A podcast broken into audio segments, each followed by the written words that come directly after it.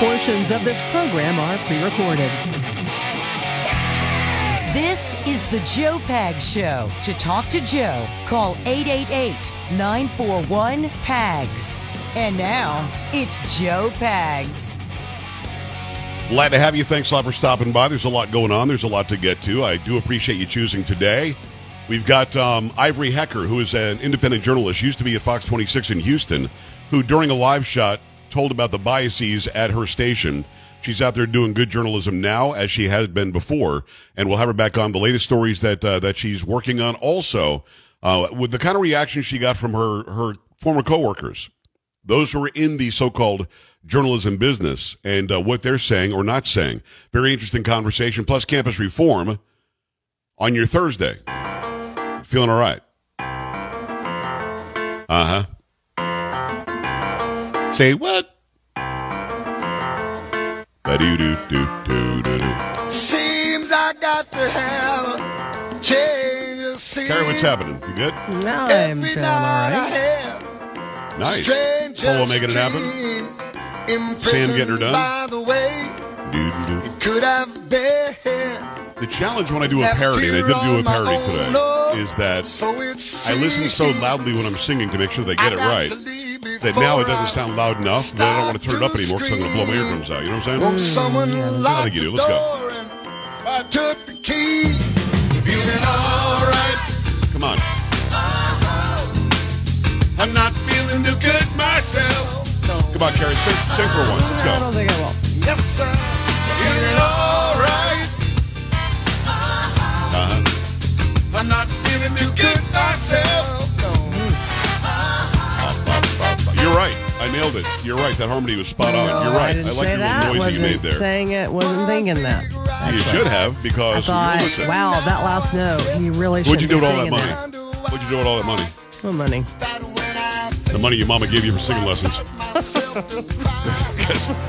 Stop talking about my mama. Look, your mom likes when I talk about her. What are you talking about? She does love you. I don't know why, but hello, because she's smart. We're still trying to figure out what the hell happened to you. So wow. It's a Thursday, and we are feeling all right. People are giving me a hard time. You know, it's been a long time since you've done a parody. You know, it's been a long time. Mm-hmm. And that's exactly what the guy sounds like who said that. It's been a long time. Sure. And I'm going, listen, there are topics out there to do. And you want to do Fauci. You want to do the CDC. You want to do the lies about the Wuhan lab. You want to do left versus right. You want to do the fake, voting rights thing. You want to do Nancy Pelosi's eyebrows. Mm. There's all sorts of stuff out there that's good parody fodder, right? Sure, yeah. People keep on trying to get me to do Flurona to the tune of My Sharona. No. And when they keep suggesting it, it makes me not want to do it, I guess. Yeah, don't do that. People, stop offering up Devil Went Down to Georgia. Every time there's a Georgia story, they want me to do Devil Went Down to Georgia. There's a reason I don't do that song, because first of all, it tells a complete story. So the song is really long. Yeah. And I don't want to do a really long parody like that. Idea. Bad idea. Can I just say it? Well, I was just, agreeing with you. That's a bad idea. For once, yes. It's too long. But it is too long and too much of a story to tell, and there's a whole lot going on there, and I don't know. So stop suggesting that one. And then the other one they keep on suggesting now is she blinded me, or they blinded me with science. Mm. And, I like this one. What I mean? Yeah, it's just you blinded. Come on. Nothing like exactly what it sounds like. It's as if I did. It's as if I were playing the radio version right now. No, but no, I'm not doing that one either. It just doesn't grab my attention. I don't like it. It just stop. So one guy actually wrote me yesterday. He said I did my own parody, Devil Went Down to Georgia. So that's the suggestion. You do one, then let's compare our parodies. Mm. That's not happening either, to be honest. Yeah. But if you want me to hear your parody, it doesn't mean I'll play it on the radio. And, Carrie, what are the chances that I will play it? Probably close to 0%. And let me say something that might upset the guy. One guy actually sent me like a SoundCloud link, and he said, like you, I can sing too. And if he thinks I sound like that... Be nice. What? Be nice. Be nice. There are people out there. I think the biggest challenge. There are a few. Mm-hmm. Generally speaking, though, and I'm being honest, this is true. People do like when I do them. Yeah. But there are a few. You and Polo don't necessarily like how I sing the songs. But you know what? Shut up. Wow. The challenge when you do a song parody, because there are people now, and I think they're getting their they're getting the sort of the impetus from listening to the program, and I'm glad that we're doing that. We're exciting people to go and try this themselves. Fit the words in the best you can. Now, Polo has a time or two said, yeah, the words didn't make sense the way there were too many words in a smaller phrase, because he's really locked into the original song. Mm-hmm. So even if I make it fit, he's still like, yeah, there were too many words in there. Yeah. And I take that. I take that under advisement. Then I try to make sure that I get them in there. Or my harmonies are too loud. And that was true for a long time. Then I started getting it right and backing them off and making it make sense. So when you do a parody song, if you want it to sound good, and again, I'm probably never going to play your parody, so you can send it to me if you want, just to get my thoughts. And if I don't write you back, I'm just here to say, you know what I mean? He's busy, people. Come on. Not only that, I probably don't want to write you back and say something that might make you unhappy. So I appreciate you sending them, but when you do them, a couple of things are like, people will make a suggestion about a song where not even the title fits. Mm-hmm. Oh, this would be perfect if you just did this. George on my mind for that one, and then try to fit it into these words. I'm like, that doesn't fit at all. Even just you saying it doesn't work. So again, I'm not saying I'm some master of the parody. What I'm saying is, when you do them, take lessons from me having. What's that? I said it kind of sounds like you're saying you are, though. So just what did you throw my 2 cents in there? Go ahead. Drink some wine before the show today. What happened? No. I'm feeling sassy today. I've done them for a long time. Oh, you're always sassy. Mm. You're always. Mm. But I've done them for a long time. I've learned lessons, because the earliest ones are really kind of bad. Mm-hmm.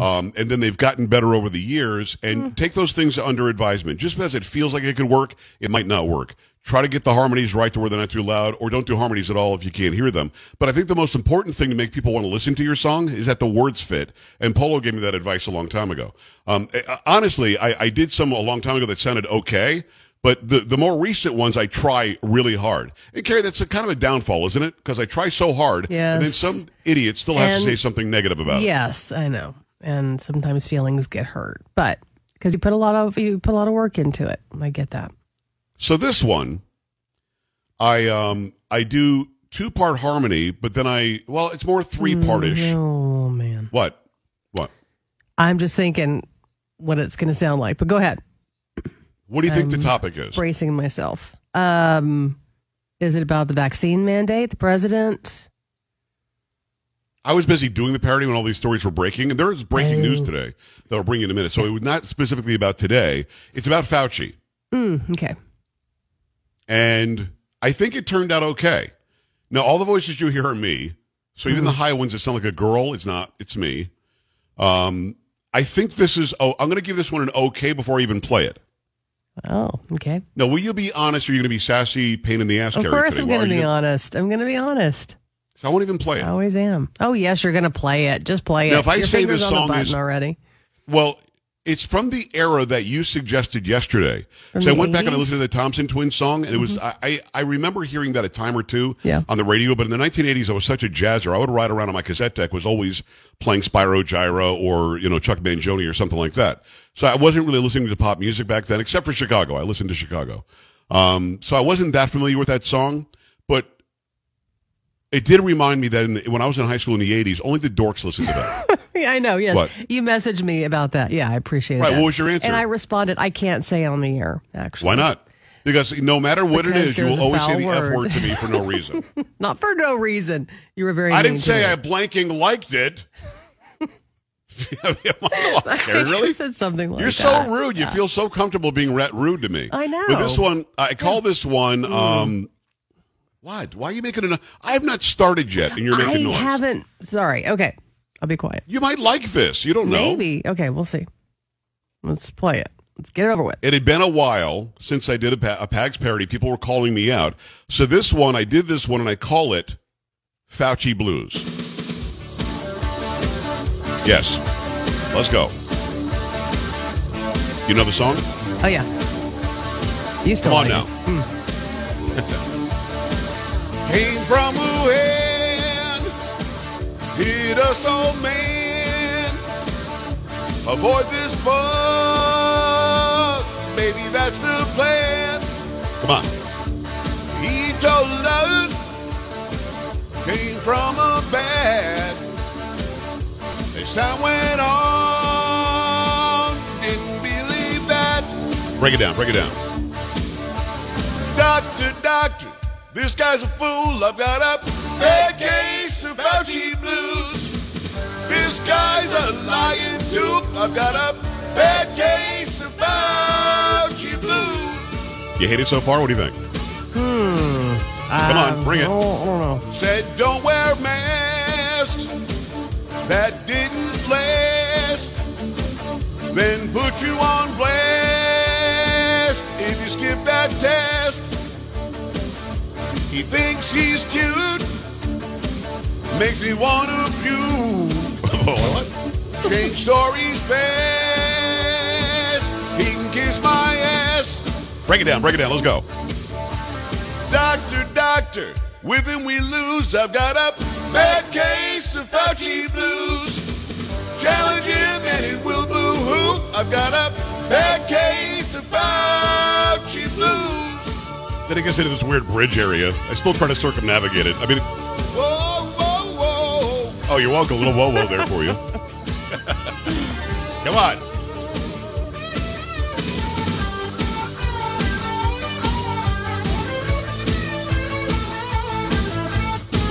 I know we trusted this guy at first, then he lost us with his outburst.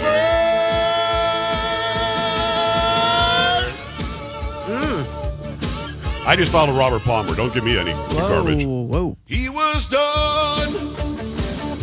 His lies exposed. Ran from the truth. Challenged, he'd explode.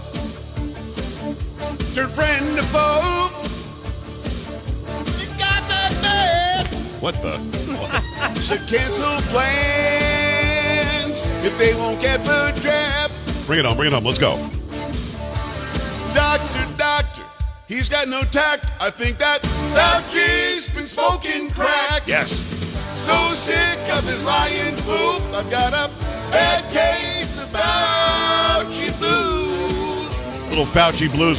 Carrie, you got to get Kiss My Ass in there. You got to get he's smoking crack in there at some point. Yeah, what was the last line about lying what? Lying fool. Oh, I thought... No, lying, why would I say lying poop? I don't know. How does that even make sense? How could lying poop work in the song? I was asking you. I didn't know. What does that mean? Somebody took a poop and it's lying there? What does that mean? To say about that. Okay. No, he's a lying fool. Okay. Bad case of Fauci blues. Okay. There you go, a Pags parody. Hope you enjoyed it. So I'll go around the clock because you guys are going to give me a hard time anyway. Carrie, what do you think? You liked it, didn't like it? It made me laugh, so I'm going to say yeah, I liked it. See, that's the objective, to make you laugh. Best one of the year. So, I'll say that. That's the only one of the year I know. So far. Polo, thoughts? Come on. I mean, it's the first one of the year for sure. Definitely. You're factual, at least. Yeah. That's all you got? That's all I got. All right, it's the best one of the year from Carrie. It's the only one. First one of the year from Polo, just Captain Obvious. Sam? I loved it. It was really catchy. Did you know the song? I did once it started going, you know, that hook. There you go. There you go. I'll vote. I loved it. I just thought it was great. I thought it was brought together well. I thought it was very musical. I thought that the harmonies were great. What I loved about that is watching Polo on the camera. I could see him at all times. Watching Polo on the camera when I went for the high note. And he cringed. He physically made a thing with his whole body cringe. Well, here's the thing, too. Come on, it was fun. What? The version that you used was like ultra karaoke. It wasn't very good. You're right. So I actually had an instrumental version that was better than that, but it wasn't working for some reason. But you're right. It didn't sound a lot like the original song. This version was very, very karaoke-y. Yeah, it hurt. Is that a word, karaoke-y? It is now. So, Carrie, you're saying play it 3 or 4 more times during the show today? No, I did not say that. We'll open the phone lines. We'll see if people out there appreciate it more than my crew does, although Sam did a great job with her appreciation, and the host, his comments were great. So I definitely want to hear from you. 888-941-PAGS, 888-941-7247, or go to joepags.com and go to any of the social media that you like to go on to, or click on Watch Live and go to our chat channel right now. We're back after this on The Joe Pags Show.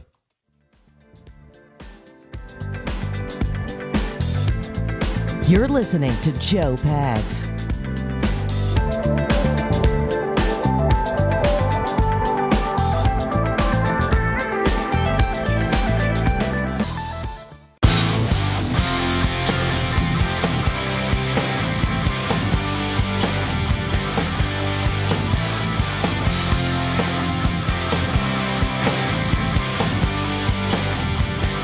Hey, great to have you. Thanks a lot for stopping by. There is a lot going on. There's a big OSHA ruling, or a big ruling by the Supreme Court about OSHA that we're going to get to in a moment here, and we'll bring that to you right before we hit the break here. Then we'll take a bunch of phone calls on that afterwards. There is a decision in that whether the Biden administration could have OSHA push a vaccine mandate or any other sort of rule to force us to take a healthcare thing.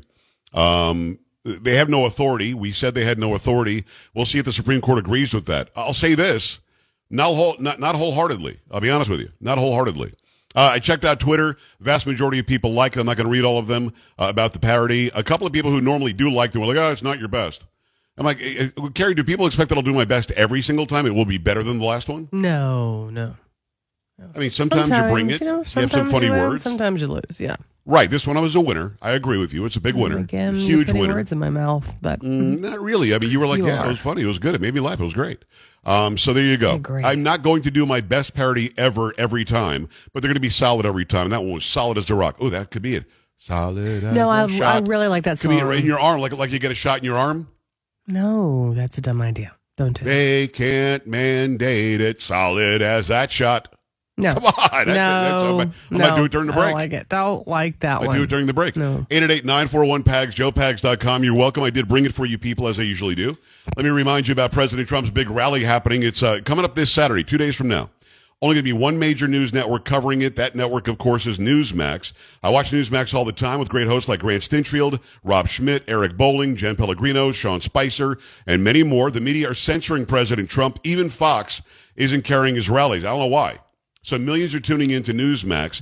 President Trump says Newsmax is really good. This Saturday, Trump is expected to make a big announcement as well. I strongly urge you to join Newsmax's Trump list and get the rally information, plus a lot more about President Trump. To join the Trump list, just text the word WORK to 39747. That's W-O-R-K, WORK, to 39747. Again, WORK to 39747. Be among the first to know when Trump makes his big announcement for 2024. Text WORK to 39747, and make sure you watch Newsmax. It is real news for real people. I was just on there yesterday. I enjoy appearing on there. When I get up in the morning, I pop it on to see what's going on in the news. You go to Newsmax.com, see the actual television programs, or read their great articles, too. Make sure that you make plans to go and do that. 888-941-PAGS, JoePags.com. Huge ruling out of the Supreme Court today. And, Carrie, I want to present that before we hit the break. We've got about a minute and a half. And then after the break, we'll take phone calls on it because this is a game changer. Go ahead. From Fox News, the Supreme Court on Thursday issued mixed rulings in a pair of cases challenging Biden administration COVID-19 vaccine mandates, allowing the requirement for certain healthcare workers to go into effect while blocking enforcement of a mandate for businesses with 100 or more employees. And the latter, an Occupational Safety and Health Administration rule that took effect on Monday, said that businesses with at least 100 employees needed to require workers to get vaccinated or get tested weekly and wear a mask.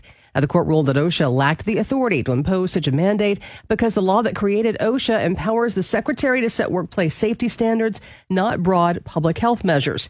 Although COVID-19 is a risk that occurs in many workplaces, it is not an occupational hazard in most, the court ruled. COVID-19 can and does spread at home, in schools, during sporting events, and everywhere else that people gather. That kind of universal risk is no different from the day-to-day dangers that all face from crime, air pollution, or any number of communicable diseases. And for these reasons, the OSHA mandate would significantly expand the agency's authority beyond the limits Congress set, the court ruled. And by contrast, in Biden versus Missouri, the court ruled Health and Human Services Secretary Xavier Becerra did have the authority to require all healthcare workers at institutions that receive Medicare and Medicaid funding to get the jab. Just so I'm clear here, businesses cannot be forced by OSHA to mandate it, but some healthcare workers can be mandated. That is right. Okay.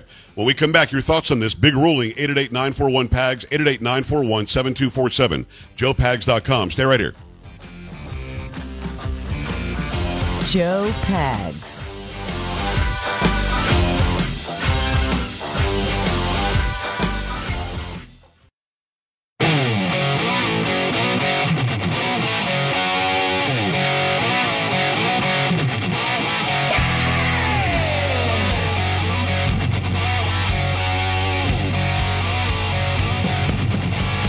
Thanks a lot for stopping by. Lots going on, lots to get to. I do appreciate you taking the time. As soon as I saw the ruling come down, I almost immediately got an email from a guy that we've had on several times. He's a friend of mine and a great lawyer. He is a senior legal counsel over Great Lakes Justice Center. His name is Dave Coleman. And during the break, I said, Sam, give Dave a call. Let's see if we can't get him on. Dave, I appreciate you jumping on. How are you? Great. How are you doing tonight, Joe? I'm living the dream. So we just read the story about the OSHA ruling at the Supreme Court. And there appear to have been two different rulings. One was that you can't mandate that private businesses force a vaccine mandate or testing mandate, any of that, through OSHA. But then there was another ruling that in fact, most medical workers in this, I think it was Biden v. Missouri or something, they could, in fact, push this on healthcare workers. Dave, if you don't mind, I love that you just jumped in, and we're live right now across the country. Just fill me in. What does the first ruling say? No business can be forced to have a mandate for vaccines?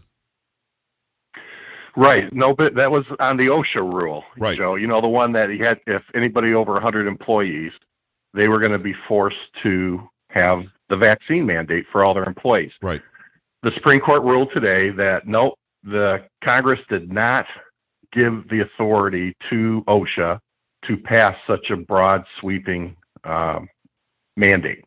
And that's really the key when people, because, you know, there's a second case today with the HHS, the Medicare, Medicaid funding side and healthcare workers. Right. So there are two decisions. And the court on the one in the OSHA case said, nope, you can't have the vaccine mandate. But on the HHS case, they said, yep, you can have the vaccine mandate. So strange. Well, that seems on its face to be, yeah, like what's going on?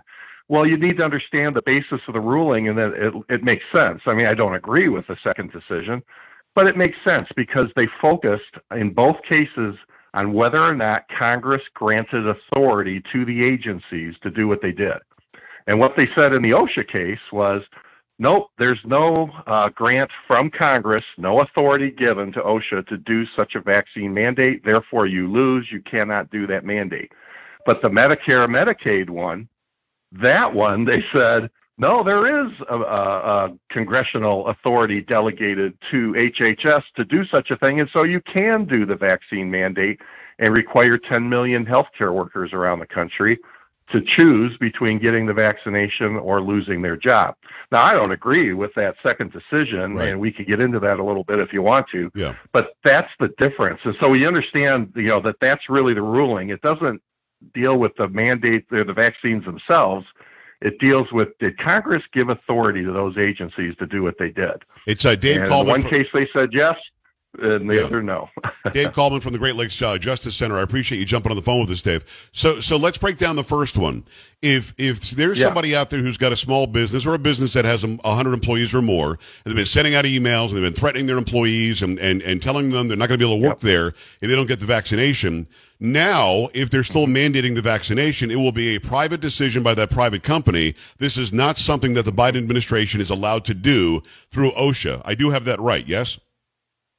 Yes. So private businesses, if they want to still impose a mandate, I guess that's up to them.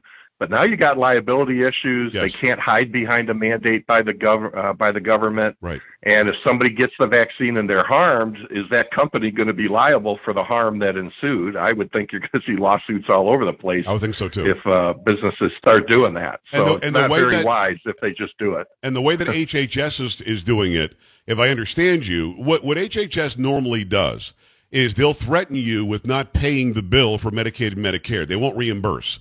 Yeah. Is that how they're going to do it? Yeah. They're going to tell healthcare facilities, look, you can take Medicare and Medicaid patients, but the only way to get reimbursement is if you have a fully vaccinated staff. Is that how they're going to do it?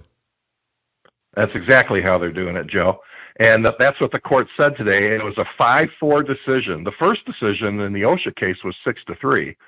This decision was 5-4, and you had Justice Roberts and Justice Kavanaugh siding with the three liberals on the bench to come down and say that that vax mandate is okay. And so that's the problem, is that they're going to tie it to the money. And so, yeah, you can say you don't want to require your employees to be vaccinated, but then you're not going to get reimbursed for all the services you're providing. Crazy. So that's how they're doing it. And it is. It's crazy. And Justice Alito and Justice Thomas wrote some pretty scathing dissents and pointed out in their dissent that each of them filed that this is really ridiculous. There is no clear grant of power by Congress to the agencies. Alito talks about that they had to look to obscure statutes and a hodgepodge of other statutes to try to craft this so-called grant of authority. And they literally just kind of pulled it out of thin air out of a bunch of other statutes that had nothing to do with HHS and said, well, here, it's all in all these other statutes, so we're going to say Congress meant to do it.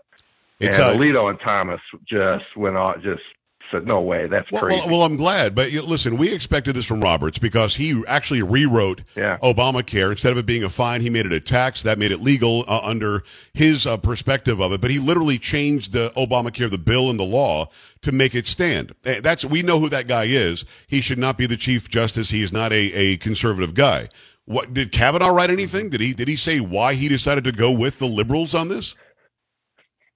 No, he didn't write anything. It was, like I said, a 5-4 decision, and he did not write the opinion in the HHS case. Wow. But obviously he's in agreement with Roberts and the three liberals that somehow Congress did give this authority to HHS to mandate these vaccines. And, of course, it didn't. It's very disappointing.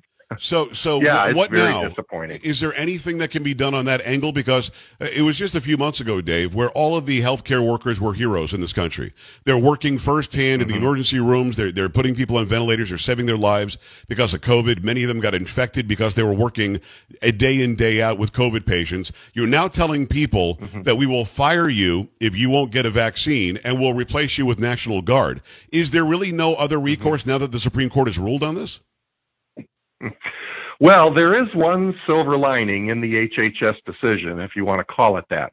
There was a big difference between the Medicare vaccine mandate, excuse me, and the OSHA mandate. And that's this point. Religious and medical exemptions are required to be given under the HHS mandate. Good. Under the OSHA mandate, it was discretionary. So that's why it's really good that that got thrown out. But at least under the HHS mandate, healthcare workers have the right under the rule to ask for and get a religious exemption or a medical exemption if they have some medical condition. And so that's why Great Lakes Justice Center, we're standing ready to defend and represent anybody who gets denied a religious exemption. So even if you're a healthcare worker, and I say to all the people out there, if you're in that boat and now you're wondering, what am I going to do? Do I have to get the vaccine? No, get it. If you have a religious objection or if you have a medical condition, you should file an exemption request with your employer and ask to be let out of that requirement. Now, look, they can make that worker do other things like testing or mask wearing. Of course, most healthcare workers wear masks all day anyway. Right. But they can require other things. They just could not require the vaccine. That's a major. So people need to know that they have that option. It's David Coleman. He's a senior legal counsel at Great Lakes Justice Center. He's a great attorney, and he's been on the show many, many times. That's a great silver lining because I've got so many people contacting me saying, I've asked for a religious exemption. My job says, nah, we don't want to. Or they waited 2 months, and they're still not giving me an answer on it because it was discretionary. I love that they have to accept it now, which I think is a very, very good thing. Let me ask you this, and this is off the beaten path, and you might not know, Dave, but I appreciate you jumping on the phone. I had a guy get a hold of me yesterday who was on a kidney transplant list. And he had a COVID-19 recently and has the antibodies from natural immunity right now. They told him either you get the vaccine or you're going to be kicked off the registry and you will not be in line to get a kidney. Do these rulings have anything to do with that? No, not directly, but it's the same mindset, and that's the problem we're fighting, Joe, right. And you fight it every day. Yes. And getting the word out to people and getting the information to people, and it's so critical that they're hearing this and understanding what's going on. But no, I think those folks, and you hear about people being denied medical treatment at hospitals and doctors' offices and things like that. Joe, I got a call today from a new client who went into another attorney's office to get regular estate planning done and had to leave because they weren't wearing a mask and they would not divulge whether or not they had been vaccinated or not. What the heck is going on here? So they left, I know, an attorney was doing that, but Well, good. I'll take the business. That sounds wonderful. The Great Lakes Justice Center. Hey, I would say, Dave, if you can, give the website to people, because we've got to wrap it up pretty quickly. But sure, give the website to people, and I want to have you on where we have a longer interview. We can really break down the nuts and bolts of this whole thing. I appreciate you jumping on. What's the website? Absolutely. It's greatlakesjc.org, and it's JC is Justice Center, so greatlakesjc.org. Well, thanks, Joe. Thanks for having me on. No, Dave, I appreciate it. But before I let you go, I'm going to go again off the beaten path, and I've got like 30 seconds or maybe a minute to break this down. You've been working hard for college athletes and getting religious exemptions, medical exemptions, doing testing instead of getting the vaccination. Dave, is there any? Are you working on, and you might not be, but I had Thomas Renz on the other day, who's a lawyer who is actually taking these lawsuits about COVID-19 and the vaccine and its dangers. Are you monitoring closely, because you work with athletes, the number of young, healthy athletes just dropping dead around the world? I mean, there are soccer stars and football stars and basketball players, and these are young, healthy, otherwise no comorbidities, no risk factors at all, just dying, and they all happen to have, coincidentally, have taken the vaccine. Yes, and that's the thing, is trying to get hard, solid evidence of that is a hard thing to do. Yeah. You hear a lot of anecdotal stories, and I believe it's happening, but we're hoping that there are some organizations out there that will be studying this.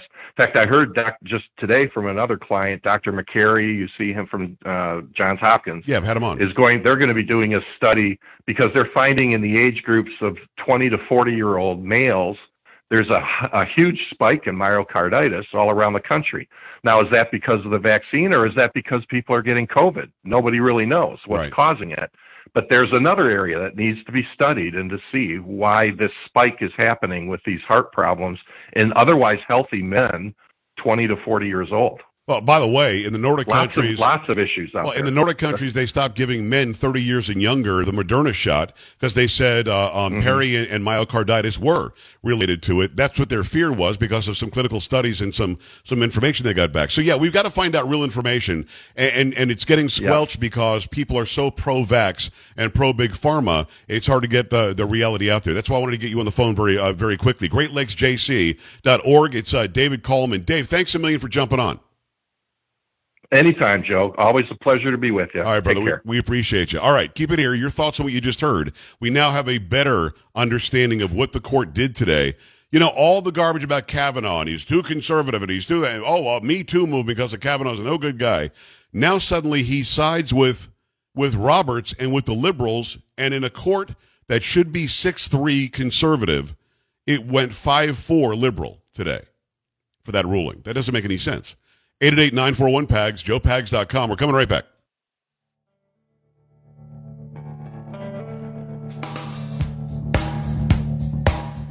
Joe Pags.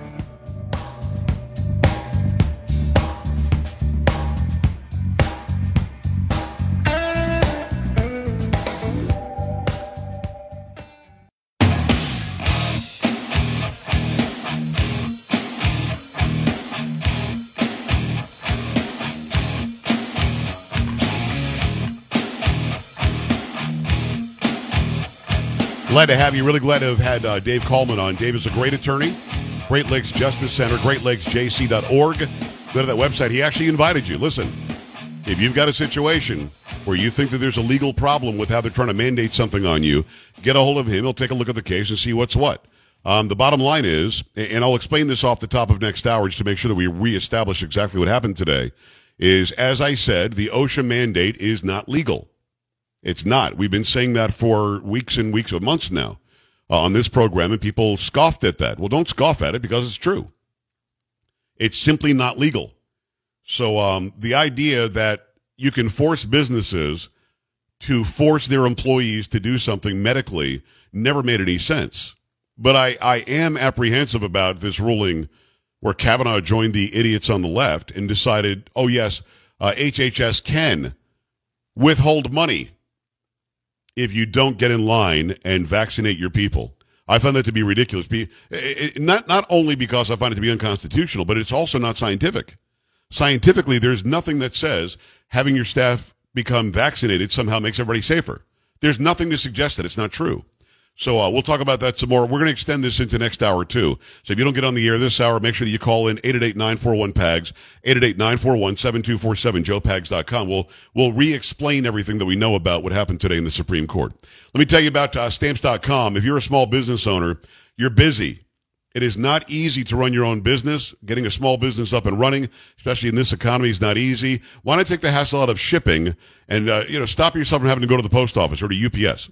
With Stamps.com, you can skip the trip, never waste another dollar or minute. For more than 20 years now, Stamps.com has been an indispensable partner for over 1 million businesses now. Stamps.com gives you the access to all the post office and UPS shipping services you need right at your computer, and get discounts you can't find anywhere else, up to 40% off of the post office, up to 76% off of UPS.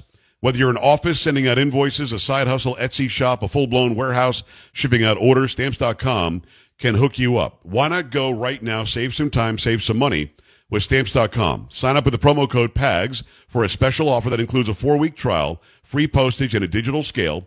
No long-term commitments or contracts. Go to Stamps.com, click on the microphone at the top of the page, enter my code PAGS, Stamps.com, radio microphone, put in PAGS, and start saving money right now.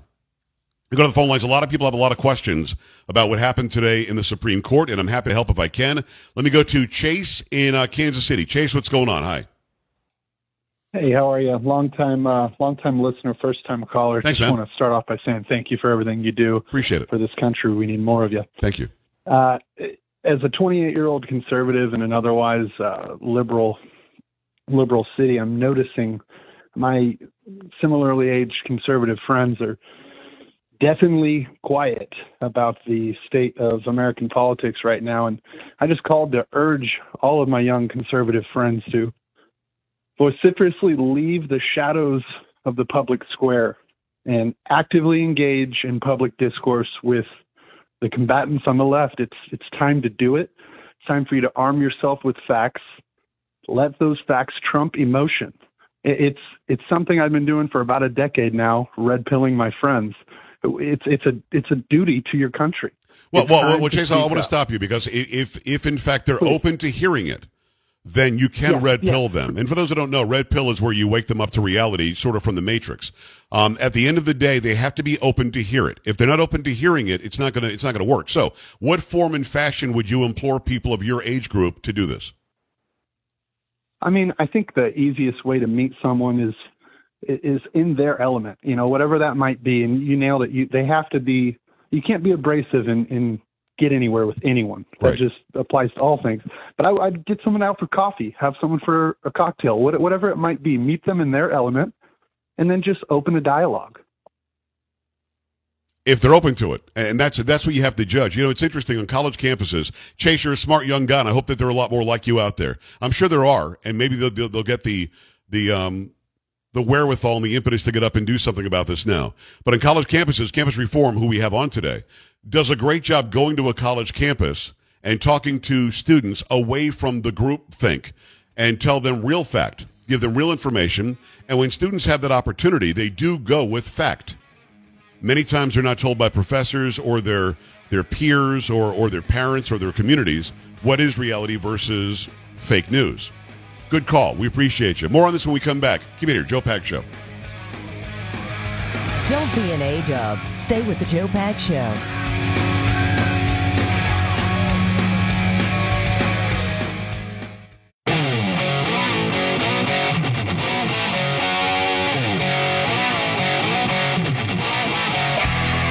This is the Joe Pags Show. To talk to Joe, call 888-941-PAGS.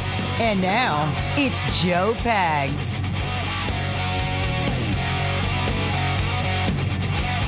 Hey, great to have you. Thanks a lot for stopping by. Lots going on, lots to get to. Big rulings in the Supreme Court today, and because it's so big, we'll carry it over to this hour. We'll talk more about it in a moment on a Thursday. Feeling all right? Uh-huh. Say what? Ba-do-do-do-do-do-do. Seems I got to have a change of scene. Every night I have strangest dream. Imprisoned by the way. Carrie, how you doing? I'm okay. You are okay. Left here on my own, oh, so it seems. I got to leave before. A lot of people want to know what the heck happened to the Supreme Court today. We will do our level best to explain it. And I'll post it as well. But first we sing. Let's go. Took the key, feeling all right. I'm not feeling too good myself. No. Come on, man. Give me some harmony. Yes, sir. Feeling all right.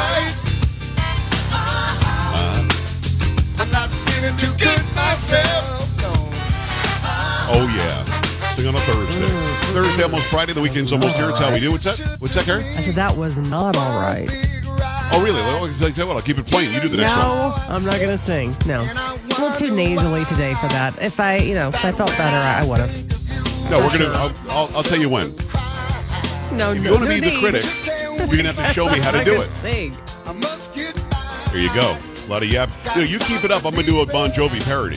Oh, no. Please don't do that. Let me tell you something. You keep it up, I will do a Bon Jovi parody. Please don't do that. Mm-mm. All I have to do is sing a half step below the note, and... You're hilarious. Mm-mm. He cannot sing anymore, the guy. Dude, yes, he can. He cannot. He can. You should go to that concert, too, in April. His voice is halfway there. Really? Jeez, that was lame. On a prayer with that voice, yes. That was really lame. Carrie, you've been giving me a hard time with parodies for how long now? Oh, forever. How long? 50, well, how long have we been working together? It'll be 15 years soon. 50? Yeah. 15, yeah. 15 years soon. Oh, my God. 15 years soon. And how many times have you done a Bon Jovi parody? 0. Right. Out of respect. You have dissed my songs and my singing for 15 straight years. I'm just kidding. I know. Please don't do one. Please don't do one. Well, it depends. Do you think that the audience would like 2 parodies in 1 week? I think maybe. No, I don't think so. I think 1's plenty. And it's already Thursday. Don't need to rush it for Friday. Let's not go there. I think it's okay. One's good. Got some time tonight. One's great. This one's fantastic. That's the best one. Best one of the year. It's the best one ever. What's the matter with you? This one's great. You've never said that in your life. That actually hurt you to say that. It did, a little bit. Gave me a pain. Oh, man. I don't know. We'll see how I feel tonight. See how I feel. I mean, I think it would be interesting to hear me try to sing like Bon Jovi. No, it would not. Don't do it. Don't. I could probably do it. You could not. Not at all. I'd have to get my vice grip out, but I could probably do it. I'm just saying.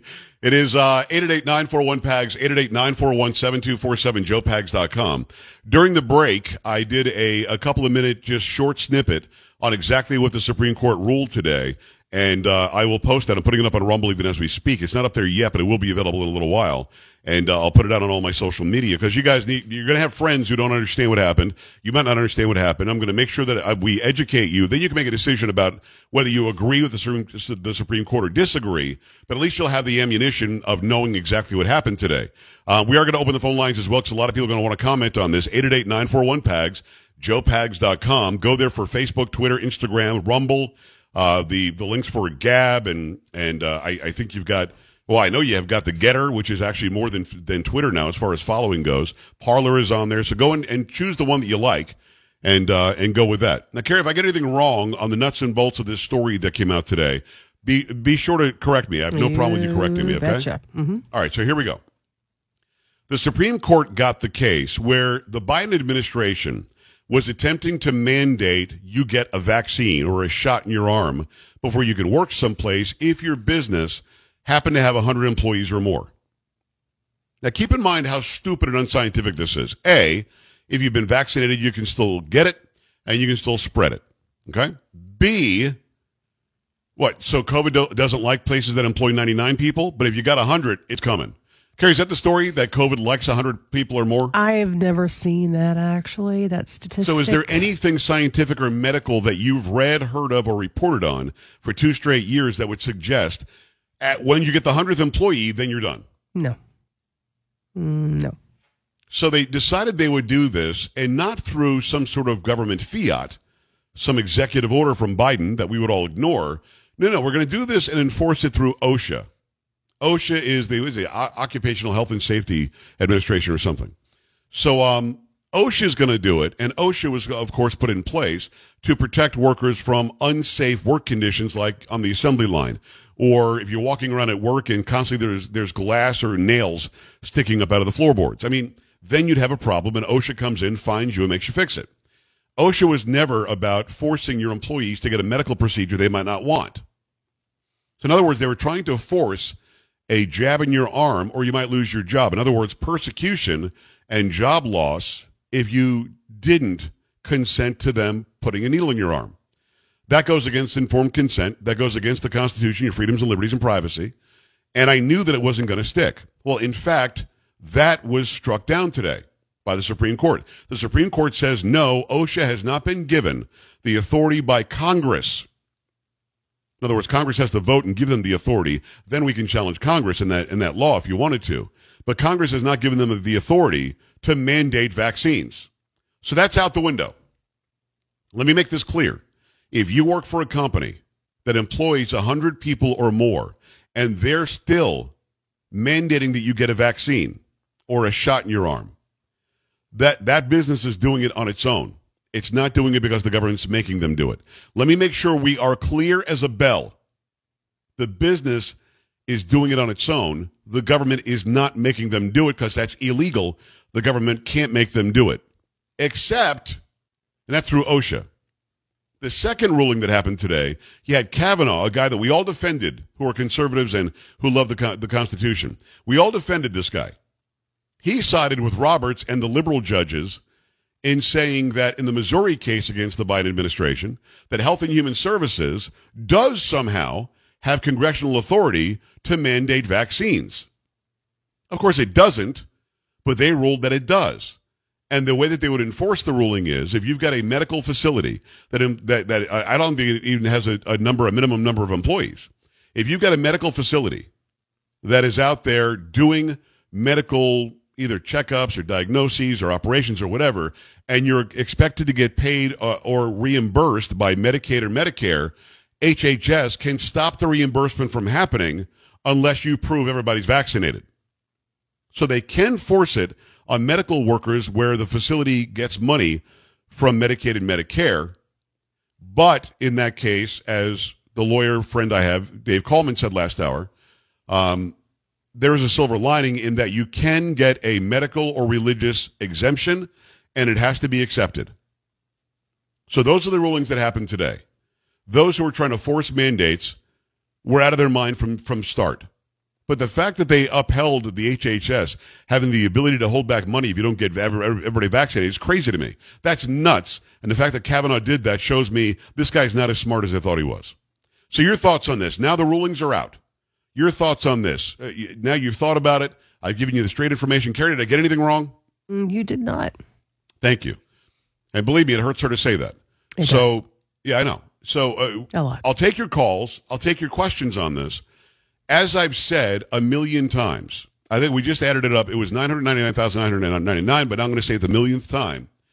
If you're being threatened with losing your job and you're not at a medical facility that gets Medicaid and Medicare, if you're being threatened that you'll lose your job if you don't get a vaccination or a shot in your arm, this is not because of government legal authority. This is your business firing you for no reason other than they feel like it. And like I've said, if there's a threat of your job, don't quit. You're not proving a point by quitting. Let them fire you. Because if they fire you for this unlawful mandate that the government can't even enforce. Now, private businesses can make this a stipulation to go to work there. I'll explain what I mean in a second. But allow them to fire you, then you've got a legal case. Now, here's what I mean that private businesses can require it. But I believe, and I'm not your lawyer, but I believe that the business cannot fire somebody who has already been working there. So I've been working for a certain company for 15, 16, 20 years. The company now says, we're going to mandate you get a vaccine. Because when I signed on and when I took the job, I know there was no provision saying I've got to be vaccinated. I believe I have the right to say I'm not getting vaccinated was not a stipulation of working here. And now if they want to fire me, I think I can sue them. If there is a new employee they're bringing on, I do believe they can mandate that before they hire you.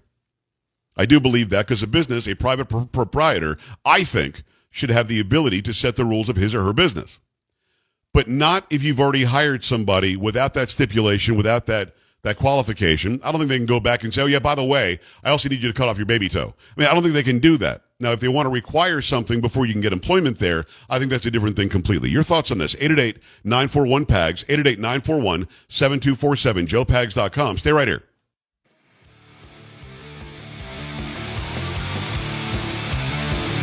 This is the Joe Pags Show.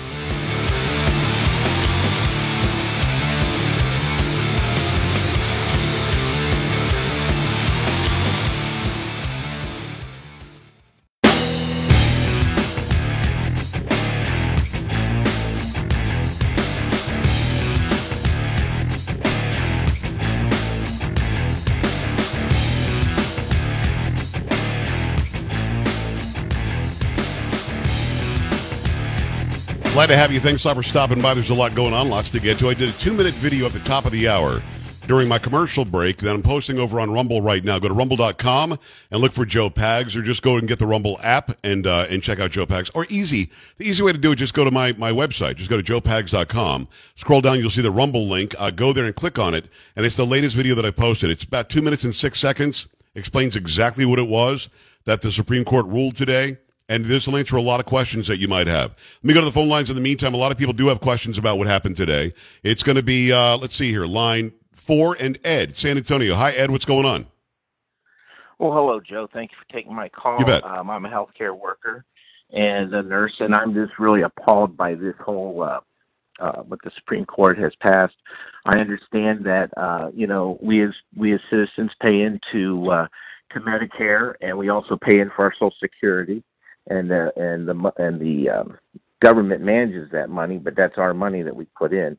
And for the government to say that because they are providing CMS or hospitals with money to cover Medicare services, and therefore they can dictate to the private sector, the hospital workers, that we have to do what the government says, I think it's absurd and it's egregious. I think that the number one, if I wanted to work for the government, whether I'm in the military or I take a government job, then the government has say over me because they're my sole employer, and they can make me take vaccines like they do in the military. I sign up, but I also get a retirement with them and health benefit.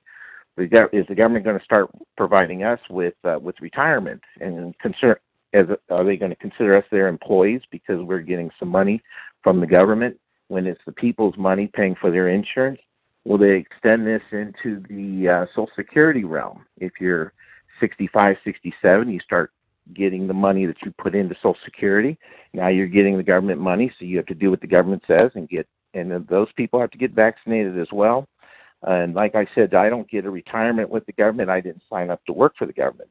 That's when you make that conscious choice to not work to work in the private sector versus the government sector, you get additional benefits in the government sector. They're going to extend that. So I think this is egregious, not to mention this is an experimental drug. It's not even proven. The safety and efficacy of this drug, right, not proven. And to force this in our arms is incredulous.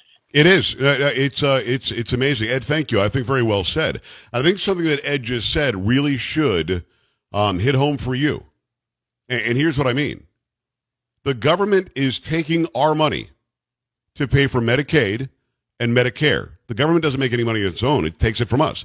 It's fleecing us to get Medicaid and Medicare funded. And then it gets to decide how the money is spent. Think about it. If we kept the money and they didn't get it, we would decide how the money is spent. This is the same thing as Obamacare or universal health care or one-payer system. If a single-payer system, by the way, that means the government pays all your hospital bills and all your doctor's bills. They get to decide who gets the procedure. They get to decide who has to get it. They get to decide if they don't want you to get it. They get to decide if you get a diagnosis or not. They get to decide if you have to wait 8 months to be seen for an ACL injury or something. If the government has the authority to control where the money goes, after they've stolen the money from us, the government can decide who does and who doesn't get that care. The government can decide who does and doesn't have to take a shot in their arm. This is why allowing government to take over one-sixth of the economy under Obama for Obamacare, the unaffordable health care system, allowing them to do that, the government to take that over, allowed the government to do anything they wanted after stealing money from us. Keep in mind, when you get your paycheck, that Medicaid, Medicare money's gone. It's just taken right out. They're stealing it from you. You work, they take the money. That's the way it works. And you have no right to even complain about it, it seems. So what he just said is absolutely right. They're taking our money, funding Medicaid and Medicare, and then they're spending it only if those healthcare facilities get in line and force a vaccine or a shot mandate. That's pretty sick. That's pretty sick, to be honest with you. Let me go back at it. Let me say hello and welcome to Johnny in Minnesota. Johnny, what's going on? Hi. Hey, Joe Pags. How you doing? Living the green, man. Talk to me. Well, I'm from the state that used to be great, Minnesota, where our horrible governor just put mask mandates in now. You have to show vaccine cards now to go into restaurants, but I guess you don't have to vote, you know. So here's the deal. The last caller just hit on it a little bit. I didn't really hear anything about the military, you know, and it sure seems like, you know, all these hospital workers and everybody that they were so counting on and praised them, well, they sure turned on them really quick. You know, they really did. Listen, they were all heroes. Just like the police, Johnny, they were heroes. They were saving our lives on the front lines and putting their lives at risk. We have to save the N95 masks for them. Now we're firing them en masse. It doesn't make any sense. Nope, makes no sense. It just shows you how it just shows the Democrats, just this whole regime. It's a regime. It's just so power hungry, and it's just horrible. You know, I really hope people wake up. I really appreciate you. I love your show, you know. And, oh, by the way, this is off a different topic, but remember, the other day you were talking about Kamala Harris and letting people out of jail and stuff like that, helping fund it. Yeah. A guy that they paid for, that Freedom Fund here in Minnesota, I don't know if it made national news, was one of them that she agreed to get out committed murder in a drive-by shooting on a highway. Well, listen, I hear you. I don't know anything about that story. Send me an email. That'll highlight the story. I'll check out the link that you have for me, and I'll look into it, and I'll certainly report it. I don't know anything about it, so it's not easy to go to that other topic that I'm not prepared to talk about. I'm not saying it didn't happen, but I would certainly I would welcome you sending me an email, pags@joepags.com, or just go to joepags.com, and I'll look into it. Appreciate you. I've got less than a minute, Fernando, but it's yours. You got to go fast. Hey, Joe, I just wanted to comment on what you said about private businesses mandating the vaccine. I feel that they're going to open up themselves up to lawsuits. If somebody gets sick from getting the jab, I think they're going to be liable. I agree. I think you're right. I think you're absolutely right, because this is experimental. This is that you're being forced to do it, or else you lose your livelihood. I think you're absolutely right. That's why I say, if you already work there, I don't think, Fernando, they can force you to take it. I don't think they can mandate it and let them fire you. Then you can sue them. But if you're going to go to work there, now you do have informed consent, where you say, if I want to work there, I'm going to get the shot. I am consenting to this. But if you already work there and they're threatening your job, let them fire you. I think they lose every time. 888-941-PAGS, JoePags.com. Independent journalist Ivory Hecker. Remember, she quit, but didn't quit. She got fired after showing the bias of her TV station in Houston during a live shot. We've got her latest journalism pieces that she's working on, and much more when we come back. This is the Joe Pags Show.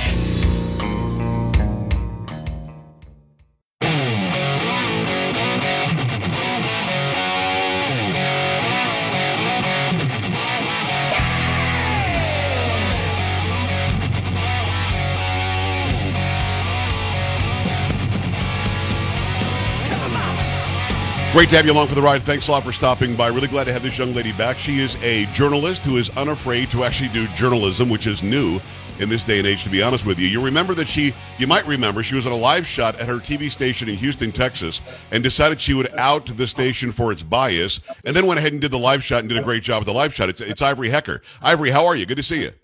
Doing great. Good to see you, Joe. So you're doing great work. You've got your YouTube channel. You've got your website, ivoryhecker.com.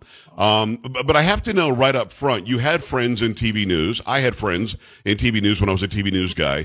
And maybe one person out of my 20 years of being in television news keeps in contact with me because I'm the evil conservative that tells the truth. So when you left, did your friends and coworkers support you quietly? I know they couldn't do it publicly, but did you get support from people or no?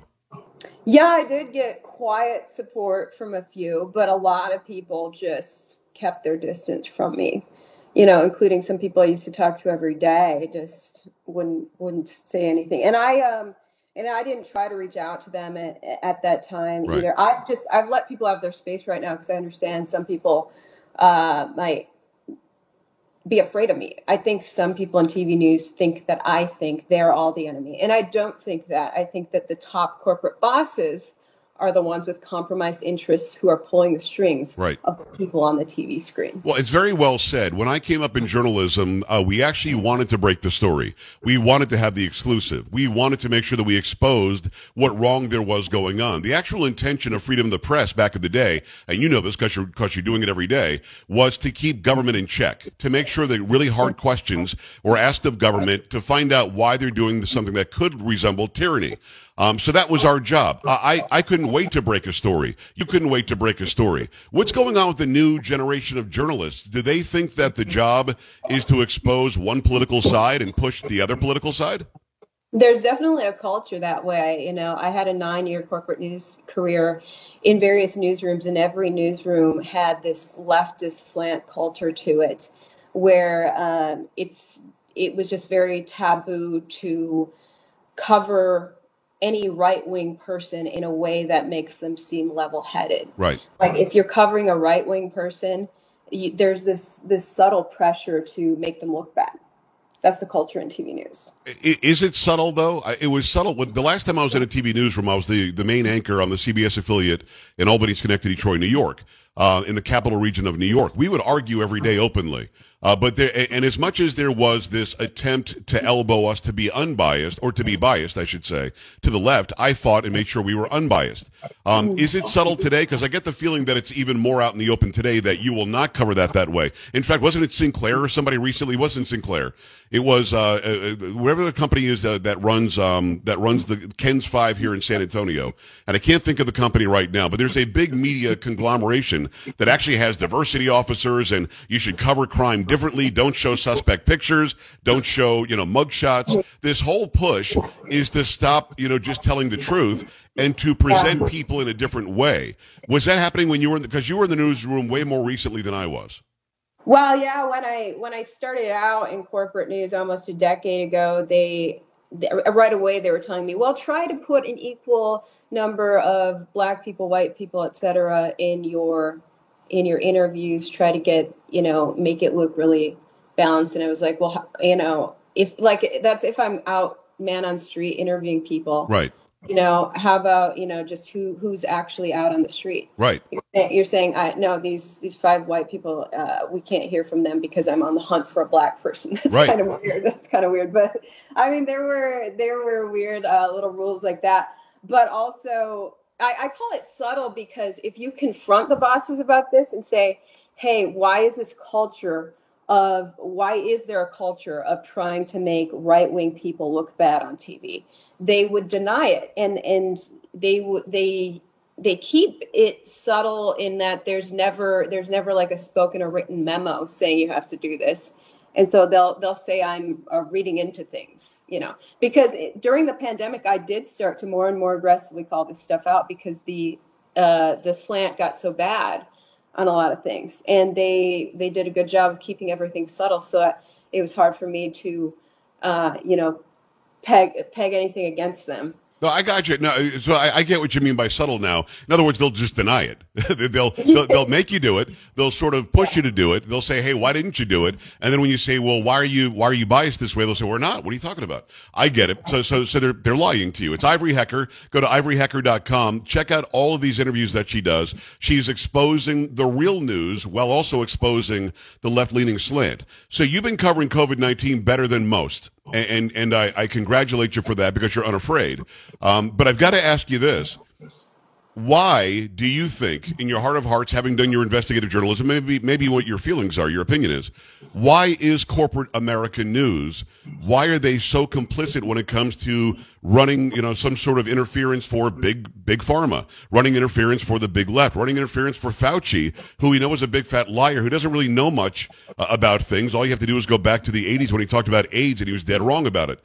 Why do you think they do it? Is it because of big pharma money? Is it really all about money?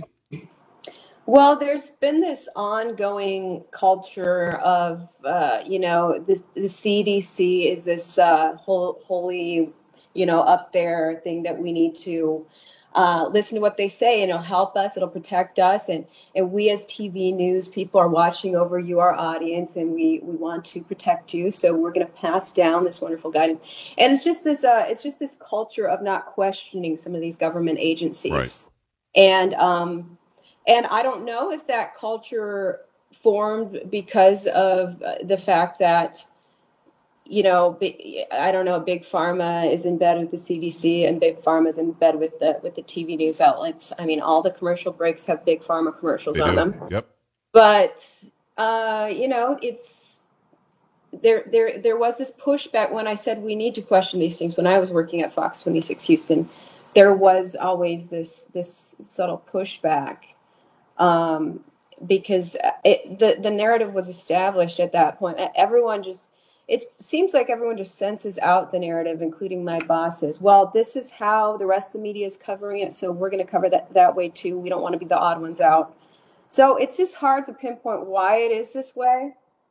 But there was definitely pushback when it came to, hey, we really need to look into what's really going on here. Well, I read the CDC has been wrong. The NIH has been wrong. The WHO has been wrong. China's been lying about this. Fauci has been wrong. This is all verifiable. I'm not making this up. I can give you examples of how they've all been wrong and how they've actually contradicted each other. So as a journalist, as a television or podcast news person, as a person who's out there in the fore doing good journalism, why aren't you allowed to ask those questions? When we know there's hypocrisy, when we know that there's contradiction, isn't that our job? Absolutely. Yeah, and especially when the government is purchasing these vaccines, whether we like it or not. And the CDC is an arm of the federal government, right? And they've decided to purchase, spend tons of our taxpayer dollars, whether we like it or not, on these. So of course they have an incentive to push people to think that the vaccine's the end all be all. They don't want to buy these vaccines and not use them. I watched your interview with an NBC director just a little while ago, and it was great. But I found you self-censoring, which I thought was kind of interesting because you want the platform on YouTube. I get it. Are you on Rumble as well, by the way? Yeah, I just created a Rumble recently. I've put 2 uploads on there, but I need to use that more. Yeah, I would urge you to. The biggest audience is on YouTube. It is. And I've been pushed to keep posting. I mean, my mentors are saying keep posting on YouTube because that's where the eyeballs are. And now I've checked your Rumble. You have a huge Rumble audience. So right. I would love to take after you and migrate my viewers over there. I need to do that. You and I need to talk about that off the air. Absolutely. I want to help you do that because I think what you do is very, very valuable, and I think you're great at it. YouTube, the problem is when I put up my interview with Mike Lindell, they suspended me and demonetized me. When I put up my interview with Dr. Richard Urso, they demonetized me and suspended me. When I put up my interview with Dr. Robert Malone, they just deleted it. And again, suspended me for another week. So YouTube has made it clear they're not going to let me grow the channel. I've been on YouTube for 15 years or something, 10 years or 11 years at least, and I've got 18,000 followers. Over on Rumble, I've got 161,000 in a very short amount of time. So Rumble is a great alternative, and I hope that you'll look into it. But the reason why I brought that up is you were interviewing this guy who's got a great story to tell, and I want you to get into it in a second, but you said the I word. You didn't say ivermectin.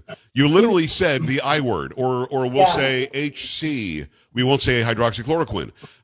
We've been beaten about the head so much figuratively to not do or step out of line for what Google or what Facebook or what Twitter wants us to do, that we sometimes aren't even getting the full story out there. Now, I found it to be endearing because you're still on the platform and you have to do that. They will go through with a machine and hear the word ivermectin and either delete it or demonetize that video. I get why you did it, but that's a pretty scary place to be in a free liberated society, isn't it? Where we have freedom of the press, that we have to not say a word or else somebody will take our living away from us.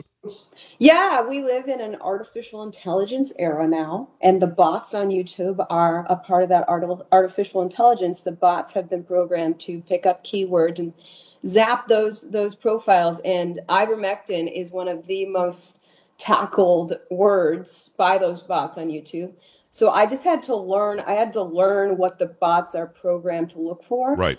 And I can easily talk around that. When I say the I word, everyone knows what I'm talking about. Right. That's all that matters, is that my audience can understand.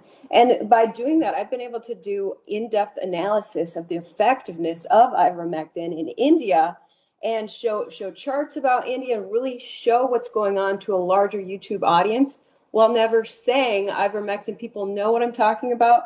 I reach more people. So that's why I've been successfully doing that so far. It's a smart move. I'm not criticizing you. It's a smart move. I understand why you're doing it, and it makes sense. What bothers me is that in 2022, planet Earth, we can't tell people how successful ivermectin has been in India. We can't tell people how successful hydroxychloroquine has been in Nigeria, where they all take it for malaria. And guess what? Their per capita COVID cases are almost nothing because they're all on HEQ. So it bothers me that you can't just do journalism. Listen, if somebody wants to challenge what Ivory Hecker says, fine, challenge it and present what your challenge is. But to just have the ability to shut you down when you're not doing anything wrong and in fact you're informing us, that's a major problem, is it not? It's a huge red flag, and it's one of the top reasons I actually left Fox, because I identified this happening right away in summer of 2020 is when that one doctor was talking about hydroxychloroquine. We saw the most widespread censorship across all of the monopolized social media outlets that we'd ever seen. Right. I called it out publicly on my social media. Fox comes after me hard for that. And why does Fox not want a journalist to stand up for free speech? It's a great question. You can't have free press without free speech. So I said, get me out of the corporate news. And I'm glad that you got out of the corporate news, and now you're doing great journalism. Go to her website and check out every story she does. Great interview with Lara Logan. We don't have time to get into that right now. I do want you, though, to take a couple of minutes just to let my audience know why they should go and watch this interview with this NBC director.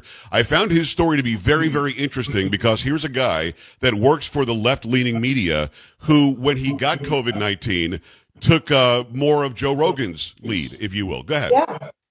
Yeah, totally. So he actually caught COVID the same day Joe Rogan did, and he actually did the same protocol Joe Rogan did, which was the kitchen sink method, a lot of IV drips as well as monoclonal antibodies and ivermectin.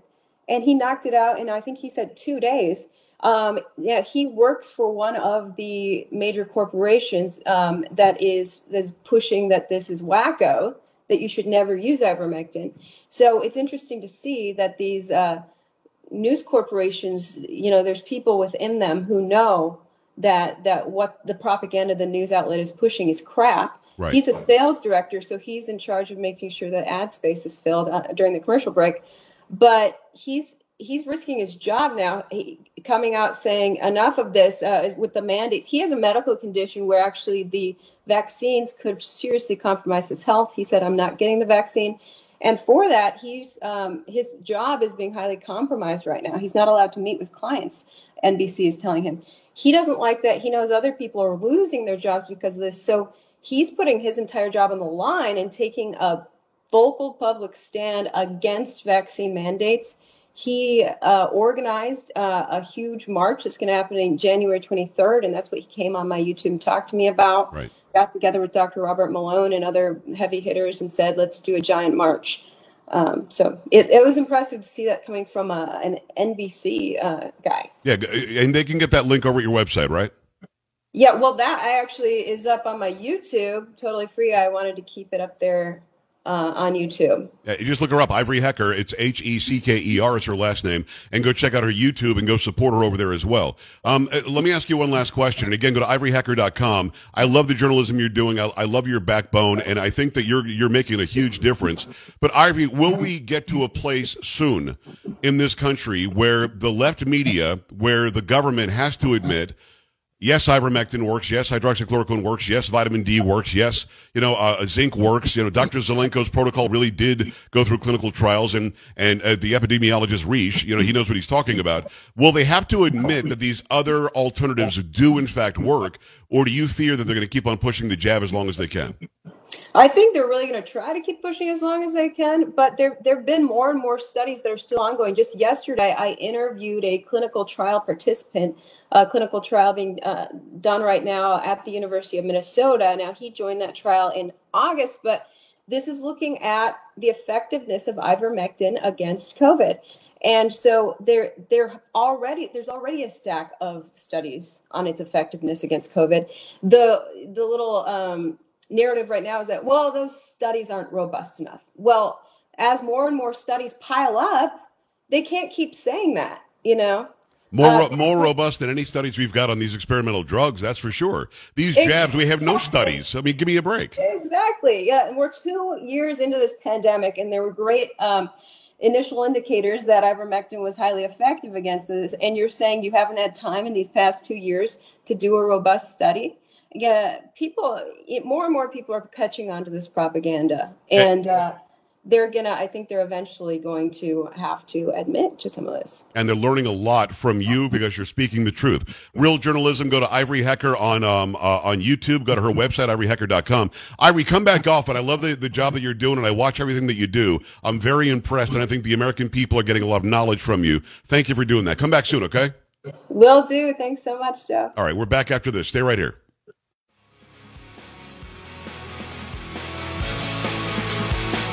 This is the Joe Pags Show. Glad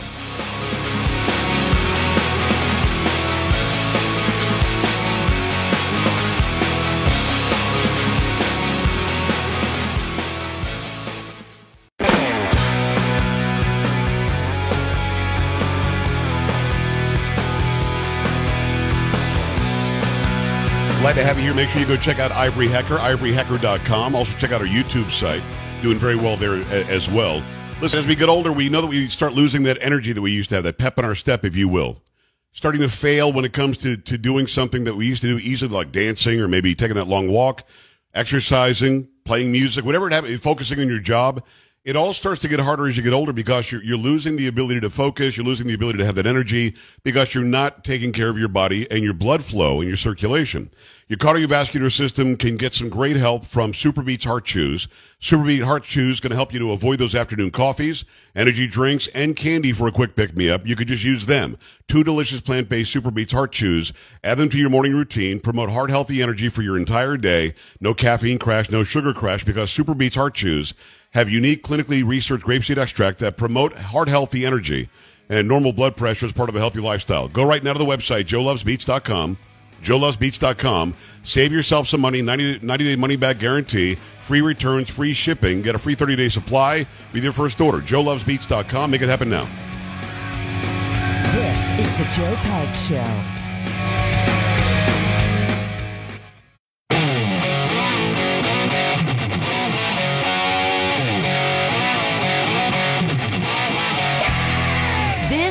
The Joe Pags Show. To talk to Joe, call 888-941-PAGS. And now, it's Joe Pags. Hey, great to have you along for the ride. Thanks a lot for stopping by. There's a lot going on. There's a lot to get to this hour. It's going to be Campus Reform. Every Thursday, we love bringing you a great young journalist from campusreform.org. They do a wonderful job of bringing real news to you from college and university campuses where there's a lot of nuttiness going on that you might not even know about. I do have a Pags parody. We'll play that off the top here as well. And we're going to get to some stories that if you're a parent with a kid in school, you're going to be angry about. Plus, I have posted something online that will explain in about 2 minutes what the Supreme Court of the United States decided today on mandates on a Thursday. Carrie, how you doing? I'm doing okay. Making it happen? Of course. Getting it done? Yes. Hello. Always. That's Polo. That's Sam. I got to have a change. That's me. A lot of attitude from Chocolate Voice today. What? What normally happens is somebody's like, oh, I love your voice. You're so wonderful. You're so wonderful. You're incredible. And then you're like, I'm sassy Carrie today. Nobody has said that. That was my voice, though. Unfortunately. Brad with some stupid tweet or something. Still 100%, though. Have you ever been, though? Let's be honest. What? That's mean.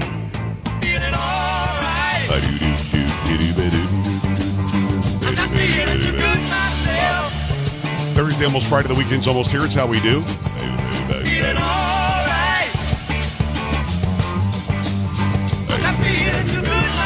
Gary, we do so much for the people. I couldn't play the parody last hour. Oh, that's a shame, right? That was a real shame. And I think we're so jam-packed for the third hour that... Oh, what do we have this hour? We got that interview with Campus Reform. Yes. We're going to be talking about Satan.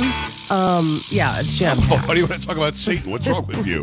Why do you want to talk about Satan? Well, no, that story... What the hell is wrong with you? It's a story you want me to read. Wow. It's about Satan. Yeah. I may or may not have asked you to read a story about Satan. I may or may not have asked that. Yeah. But yeah, no, I still think we have time. To be honest, I don't think so. No, I don't think the last hour, what happened was because people don't realize this. I am constantly prepping for the show. I don't care what's going on. It could be 4 a.m. I'm constantly thinking, hey, maybe I'll talk about that tomorrow. You know that I'm always observing everything. Yeah. And you also know going in, you're not really sure what we're going to talk about yet today. This is true. Yeah, very true. Paula doesn't know. Sam doesn't know. I mean, you guys have an idea because you guys all give me ideas. And hey, this might be kind of cool to bring up on the show. And they're wonderful about that. But you never really know until I crack the mic and we start talking about it. Yeah. So tonight, as we're talking about the Supreme Court ruling, and by the way, if you didn't see the Supreme Court ruling on mandates, you're going to want to see it if you're an employee anywhere, and most of you are, or if you're a medical worker anywhere, there's actually a different decision for you. Just go right now to my website, joepags.com, scroll down, click on Rumble. It's the latest video I posted on Rumble. Go and watch it. It's like 2 minutes and 6 seconds. That explains exactly what happened today in the Supreme Court. You're going to want to see it. Your wife or your husband going to want to see it. Your kids are going to want to see it. Your friends and family, spread around everywhere. Carrie, everybody's going to want to see it. Okay, whatever you say. Yep. Normally during the break, I take a break, maybe talk to the chat. But during the break, I actually did a video for the people, and I put it up there. Now, if I'm going to go through that effort as I'm doing my little radio show, at least you can do is go look at it, right? Yes, absolutely. Yeah. Oh, yeah. I mean, duh. Yeah. So when the ruling came down, I get an email from my friend Dave Coleman, who is a great lawyer in Michigan, and it's a big, long explainer on what the ruling says. And I said, no, screw that. Sam, get Dave on the phone. She's calling Dave. She's screening calls. You get Dave on the line. Pop him right on the air. Because I thought that it would make sense to have somebody who knows what the hell he's talking about. Mm-hmm. And it's not me, for God's sakes. Oh, no, please. What's that? Just I was talking to the people. I was agreeing with you. But yeah. Yeah. Leave it to the experts. Yeah. Anything else? No, I'm done. Thank you. You can continue. Wow, can I? Thank you. I appreciate you letting me know. So, yeah, we had Dave on. We did a good long 10-minute interview with him. We figured out exactly what's going on. I've encapsulated it. I put it up on the Rumbles. Go and check it out right now. If you're on Parler, we're on there. It's Joe Pags, at Joe Pags. If you're on Getter, which is now grown like crazy, go there right now. It's at Joe Talk Show, Joe Talk Show. Go and follow on Getter right now. If you're on MeWe, it's Joe Pags. If you're on... I mean, fill in the blank. Gab, it's Joe Pags. Instagram, Facebook, and Twitter, it's all Joe Talk Show. If it's a verified account with my face on it, it's going to be me. So go and check that out because I really do think that people are going to need a simple explanation, not something you get from the nightly news, not even something you get from Carrie, who does a great job, but the story was much longer than I just did a quick video. Here's what it says. Here's what they did. Here's why they did it. Kavanaugh went with Roberts on this thing. We're not really sure why. And I just explained the whole thing. JoePags.com. And scroll down, click on Rumble. Or just go to any of those social media sites where I've actually posted it there now, that quick video that we did during the break. Now, we didn't have time for the parody last hour, and I wasn't going to play it again, but Carrie liked it so much in the first hour. I did? You said it made me laugh, so I liked it. Those were your words. Well, okay. That is what I said. Right. That's all. I was just relaying what you said, right. Okay. And so I liked it. So therefore, because Carrie liked it, I wasn't going to play it again. But well, you don't have to. So much, I'm good. I'm good with it. Just hearing it. I'm only doing it because you really found some joy in it. which is rare for you, to be honest. Grumpy face. So, yeah, why don't we do it again? This is it's something I call the Fauci Blues. The Pags parody. But Polo's right. This is a really lame karaoke version of it, to be honest with you.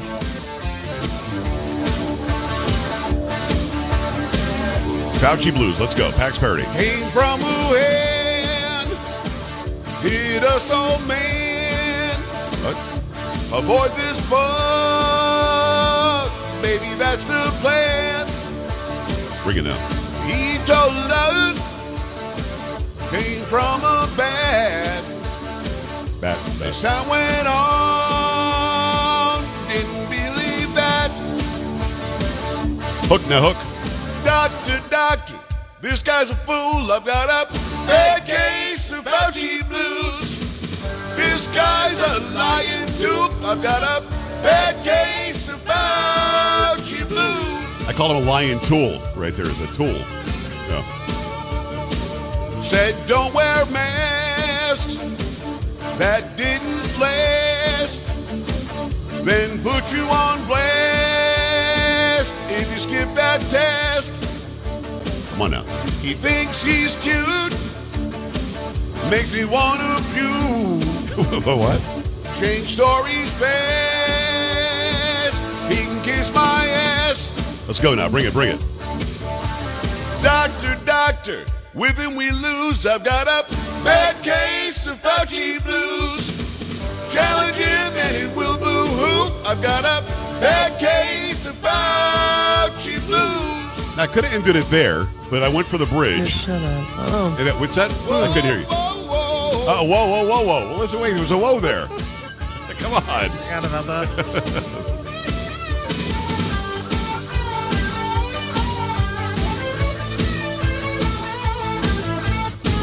I know we trusted this guy at first, then he lost us with his outburst. Uh-oh, here we go. There you go. A little bit. He was done. His lies exposed. Ran from the truth. Challenge he'd explode. Turn friend to foe. You got that bad. What was that about? Said cancel plans if they won't get the jab. Take it home. Come on. Doctor, he's got no tact. I think that Fauci's been smoking crack. Uh-oh. So sick of his lying poop. I've got a bad case of Fauci blues. It's a requirement in a Pags parody. That's a Pags parody, Fauci Blues. Now, what I'll do after the show tonight is I'll take that video of us playing it the first time, and I'll put the words to the song on there, which always helps out. People seem to like them better when they can see the words that they can kind of sing along, right? So a couple of requirements. A, I have to tell the subject of the song to kiss my ass. And B, I've got to question whether the subject of the song is smoking crack. Yeah. Now, if I don't do both of those, what's the third requirement that could cover both of them? Now, you think, because you've heard these for years now. If I don't do one or both of those, what can I do and still get by? Are you asking for a drug test? No, it could be that, but I mean, the whole smoke and crack thing is kind of tied into that. What's the one thing I can do production-wise that would cover kiss my ass or do you smoke crack? I don't know. What? Sam knows. Kind of noise. I don't know. Polo? Lots of Joe. No. The one thing I can do in production, that will cover that is if I curse in the song and have to bleep it out. Oh, right. Yeah. I've not done that in a while, which I need to. You do. It's always a challenge bleeping it out, though, because let's say it's the SH word, right? If you don't bleep out enough in the beginning and enough of the end, the word is still there. This is true. Yeah, but if you bleep out too much of it, then you might lose the meaning in the song. Like, well, what word did he say? Yeah. So you try to get the shh in there without getting the rest of it. Right. Or you leave out that part and just go with the it. You know what I mean? Mm-hmm. Terry, I want you to do one. I want you to do a parody one day. Just do one and surprise everybody. Maybe. We'll see. Now, let me say this. Polo will never, ever, ever do a parody. No. But he's come up with some of the best ideas that I've ever done. Yeah. To be honest with you, he's the idea man, which is crazy good. I might do a Bon Jovi parody tomorrow. No. Terry, there's one that just kind of writes itself. Which one? I can't say. Oh, you don't know. Because then you guys will absolutely know. Then you don't know. Oh, no. It writes itself. I have very limited Bon Jovi knowledge. Yeah. And this one writes itself. I may take tomorrow off then. I may have something to do. We'll call you. 888-941-PAGS, joepags.com. Don't. Let's get into the Satan story. Satan? That's what I thought, for some reason, church lady. Our kids have to learn about Satan now? What are we doing? Yeah, crazy. This is from The Blaze. A Moline, Illinois elementary school is making major headlines after administrators allowed a flyer for an after-school Satan club to circulate. Meetings for the club, which is sponsored and hosted by the Satanic Temple, will take place on school property after hours. A flyer that made the rounds on social media described the club meetings as being based on a uniform syllabus that emphasizes a scientific, nationalist, non-superstitious worldview and is set to be held at Jane Addams Elementary School over a period of 5 days through May, the first taking place on Thursday. Now, the club, geared toward first through fifth graders, promises attendees science projects, puzzles and games, arts and crafts projects, and nature activities.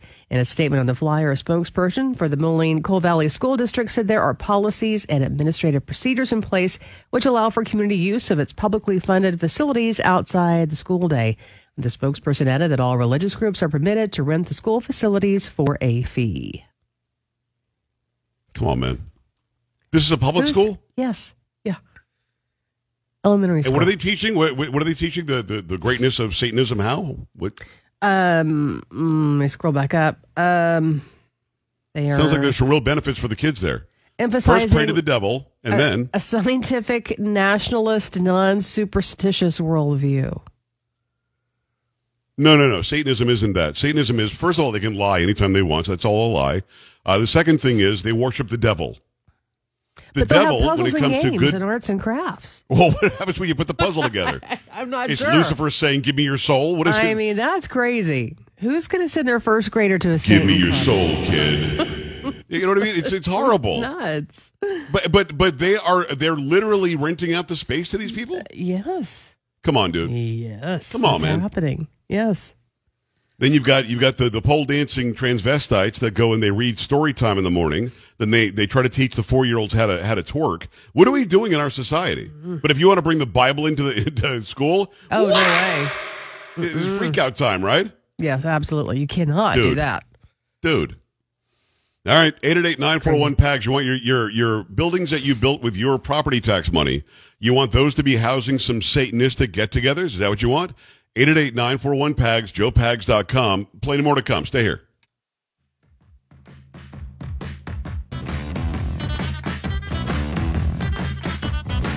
You're listening to Joe Pags.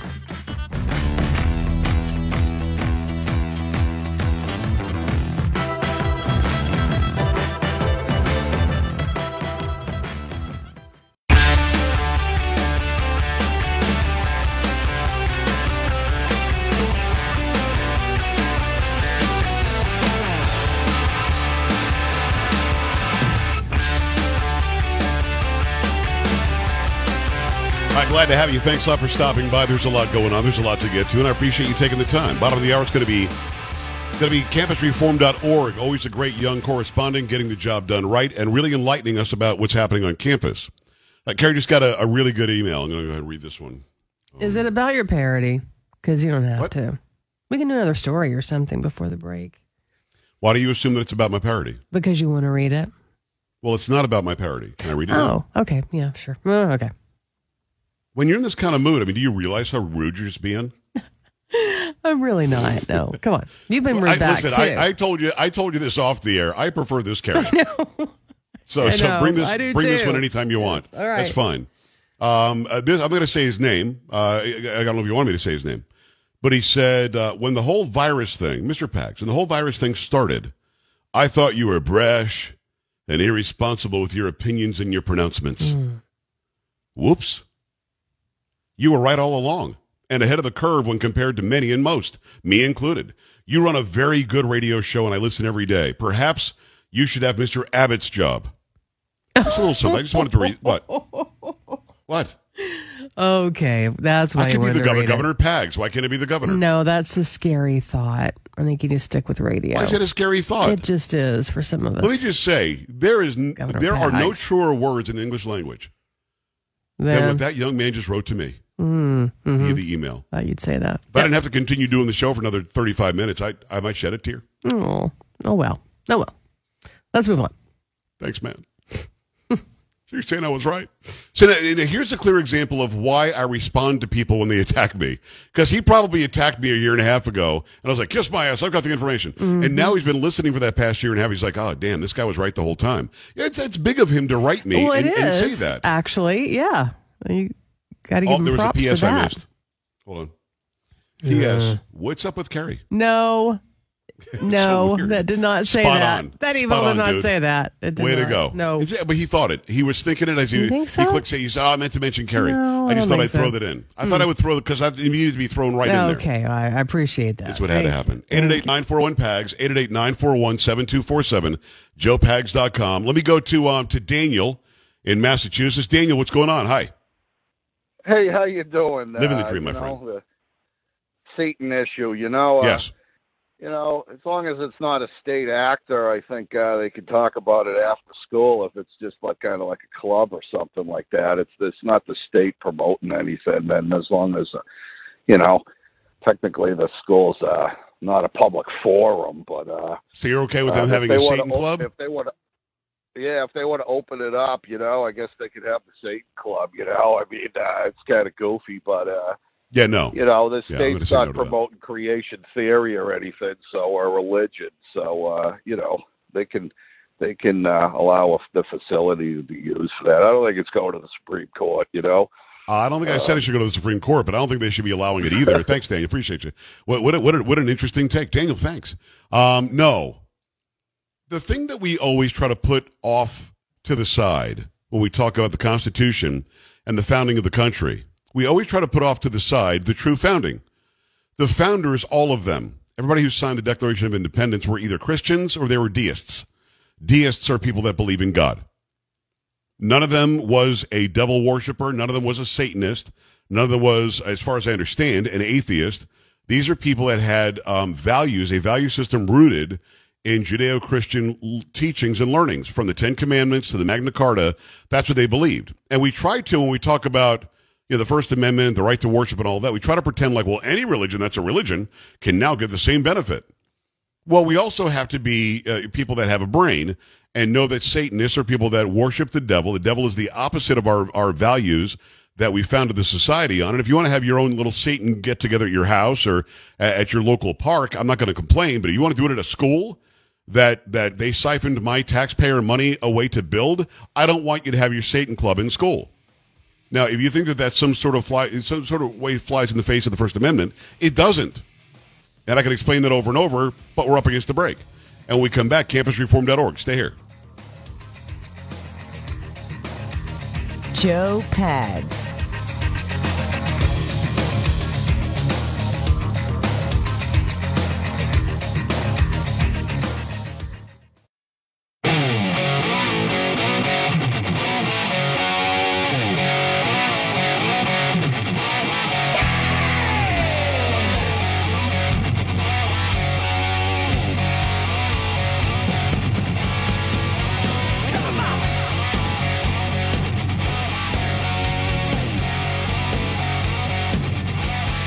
Thanks a lot for stopping by. Always glad to have a young journalist on from campusreform.org. They do incredible journalism from college and university campuses across the great nation. They tell us the nuttiness that's going on today. It's Abigail Streetman from University of Florida. Abigail, how are you? Good to see you. I'm doing well. Thank you for having me on, Joe. Really glad to have you on. University of Florida, a little background on me. I grew up in South Florida, and University of Miami was kind of my university. And then it was Florida State was my second. So you hate me, don't you? I Unfortunately, we have a little rivalry going on now. The rivalry when I was going to school, and I went to college in 1984, 85, that area. The rivalry was really U of M against Florida State. But Florida State, U of F, still pretty rough. What is it now? What's the biggest rivalry? Is it the Gators and the Seminoles, or is it still the Hurricanes? It's probably the Gators and the Seminoles, but I think the Gators have more of a rivalry with the Bulldogs now. Interesting. Okay. See, I haven't been to college in a long time, and I don't honestly pay attention to sports the way I used to once people started kneeling and selling the flag and all that. But it's a great part of the world in Florida. Actually, people look to you guys and Ron DeSantis, your governor, for freedom and liberty. That really lessons in freedom and liberty. You don't have to force people to wear masks, and you can't force people to get the jab, and you want monoclonal antibodies because they really do work as therapeutics. Are you from Florida originally, or are you going to University of Florida from somewhere else? I was born in Florida, but I'm an Army brat, so I've done a lot of moving around. I came back to Florida for high school and college. Now, are you hearing from people that you know in other states that are saying, holy mackerel, you guys are really living the life in Florida, or are people looking down their noses at you saying, wow, you guys are stupid, you're all going to die from COVID? It depends on what side of the aisle they're on. Okay. But most of my friends are pretty jealous, especially the ones in college. It always depends on the side of the aisle, doesn't it, Abby? Definitely. So the side of the aisle that you're on is, of course, you're a conservative. In fact, are you the chapter president for Turning Point there? Yes, I am. Okay, so talk to me about them banning you guys or punishing you guys or whatever because you dared gather. Fill me in on that one. Yes, so about a year ago, last March, we decided to have a cookout with the other conservative organizations on campus. And the event had about 40 people RSVP. But we ended up having over 100 students show up. Okay. And it was outside, but the university took the step of suspending all four of us at once for that. I'm not sure I understand. So you had an outside thing, because originally it was, don't have to wear masks. Masks are silly, said Fauci. And then he said, well, you should probably wear a mask if you can't socially distance, but if you're 6 to 8 feet apart, then you don't have to wear a mask. And now it's if you're outside, because this was all inside stuff. Outside was never even a consideration. You guys dared have 100 people, which honestly isn't that many, outside, and somebody got you in trouble. What did they say? Was there a rule on campus that you can't gather outside above a certain number? There was no rule, but there was a rule that if we were within 3 feet of each other, we had to wear a mask. An anonymous reporter sent a picture of us from across the street and claimed we weren't wearing masks. But in this photo, you honestly can't tell whether we were or not. And wow. We were playing sports. We were socially distanced, if anything. But the university didn't like that. They tried to use a rule against us. But now we're back, and we're better than ever. They were looking for a reason, weren't they? Definitely. It is Abby Streetman. It's S-T-R-E-E-T-M-A-N. Her Twitter is Abby Streetman, but two Y's in Abby, A-B-B-Y-Y Streetman over there on Twitter. Go check her out. So does DeSantis step in on something like that, or did his rule change or his proclamation just sort of cover that, and he didn't specifically know about this one? Because he has been very firm about not forcing masks, about not forcing the jab, and all of that. Did he step in specifically on this case, or was that just sort of an overwhelming or an overriding proclamation by him that would apply to everybody, including U of F? He imposed an executive order the summer after this happened, just a few months afterwards. He did know about our specific circumstance. I did an interview with Fox News, and we spoke to Congresswoman Kat Kamick about the issue. And I think that it did have a little bit of something to do with DeSantis passing that executive order. Good. Because this school year, everything is pretty much back to normal. It is Abigail Streetman from campusreform.org. Go to campusreform.org every day and check out these great stories these young reporters do. Let's get into the stories. This story about this person who's calling himself Leah Thomas has been front and center for a long time. It's obviously not fair. It's a biological man, and he actually swam as a man for 3 years, decided to become a female, although we don't know that he's done anything other than take testosterone inhibitors. This person is setting records and actually was just beaten for the first time the other day by another biological man who's swimming as a woman. So where is this thing? Is this going to come to a head, do you think, where the NCAA swimmers and other athletes are going to say, well, wait a second, this isn't about, you know, being woke. This isn't about fearing being canceled. This is about fair play. We've practiced our entire lives. We've built ourselves to where we're college-level swimmers and whatever other athletes, and now just a biological male can come and dominate the field. Is this going to be the watershed moment, do you think? No pun intended, because it's swimming. But will this be the watershed moment where people say, okay, enough is enough. This is kind of dumb? I think that more and more people are beginning to realize what's going on and that this actually really isn't fair. There's been 2 Olympians recently and another professional tennis player, all biological women, because we have to specify that nowadays. Right.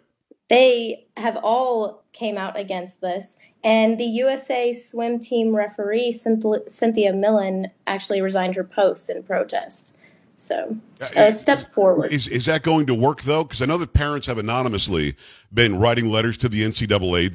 The actual swimming coach at Penn is a jerk and said, I just like winning. I don't care.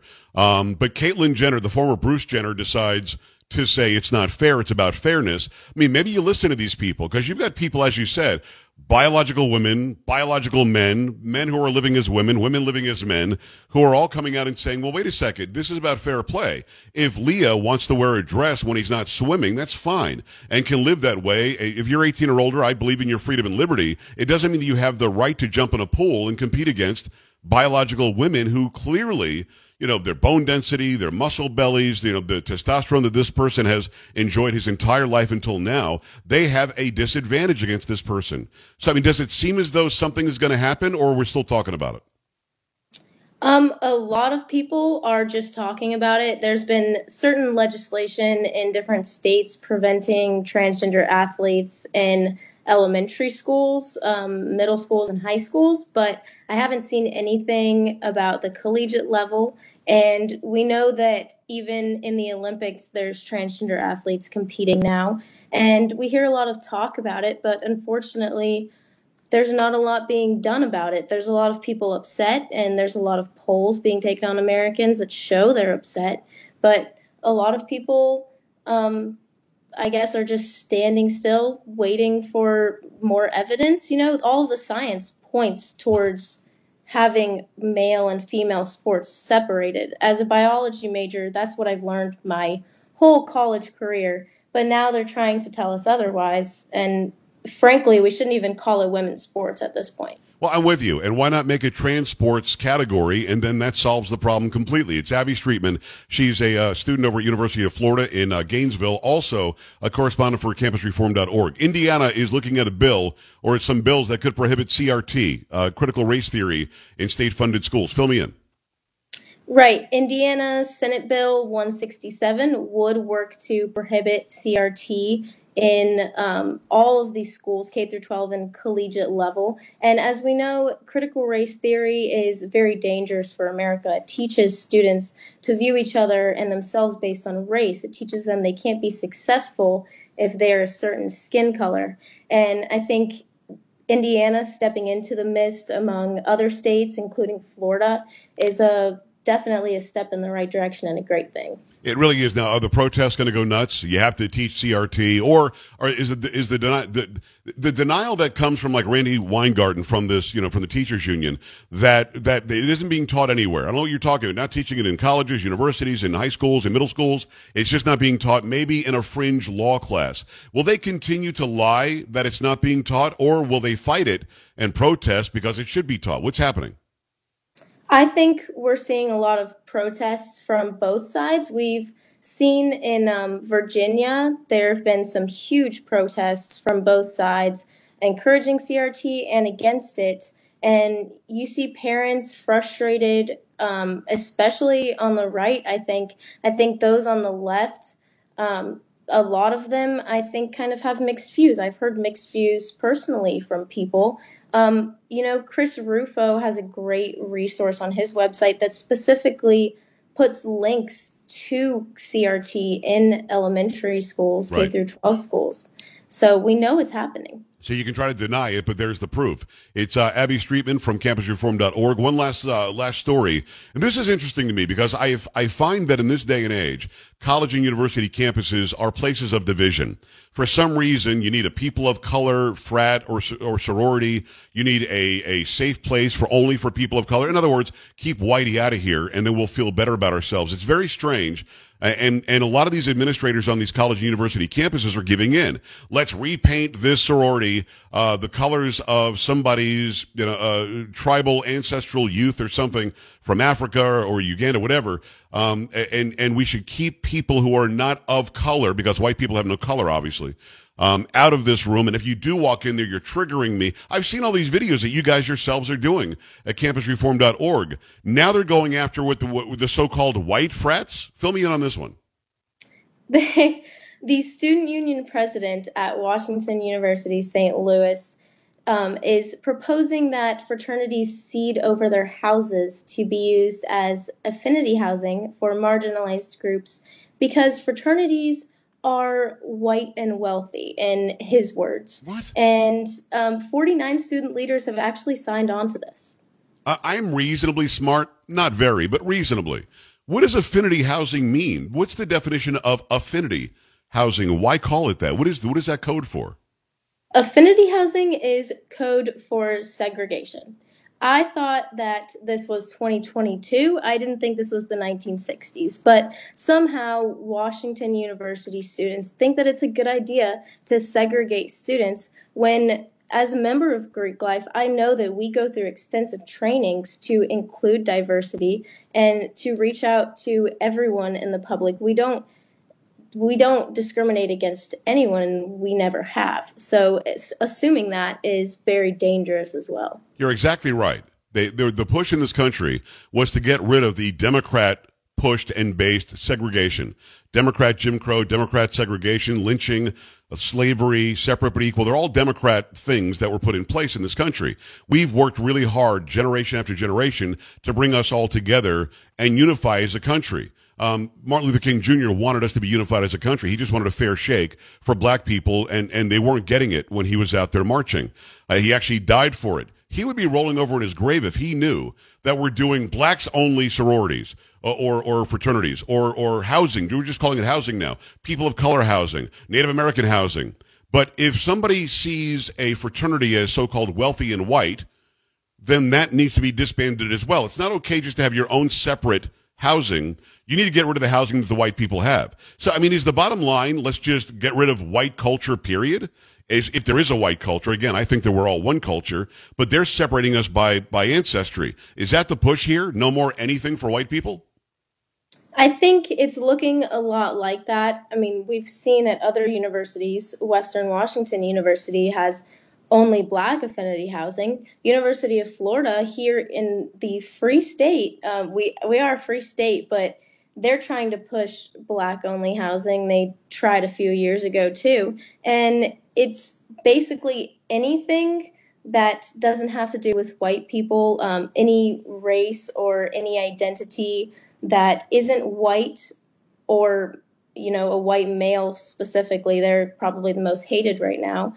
Anything that they can use to separate the public right now, especially on college campuses, they're doing, and it's very scary to watch. It is, and I would urge all of the young black people who might be watching right now to stop it. Realize that there are powers that be above you, many of them white, who are pushing this separation on you so they can better control you. If you divide the country, you can control the country, control how people vote, and stop us from talking to each other. Black people, white people, Hispanic people, Asian people, Native American people, they should all be talking to each other, and then we'll realize what the government's trying to do. Just my opinion at the end there. Abby, thanks a million for coming on. Go follow her right now at Abby2Y's, ABBYY. STREETMAN on Twitter, and go check out everything she does at campusreform.org. I appreciate you. Thank you. Thank you so much, Joe. You're very welcome. We'll be back after this. Stay right here.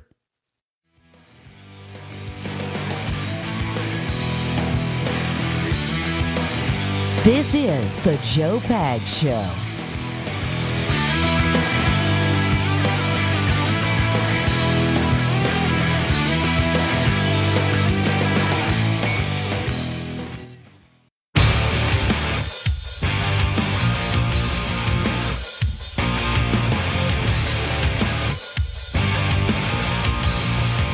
Great to have you. Thanks. Make sure you stop by campusreform.org and check out all the great stories these young reporters do. We enjoy having them on every Thursday on the Joe Pags Show. Love telling you about Omaha Steaks. When we get Omaha Steaks, I think, yummy. Oh, yeah. There's nothing like great steak from a family and other meats as well. From a great family, been doing it for over 100 years now. It's a family-owned business.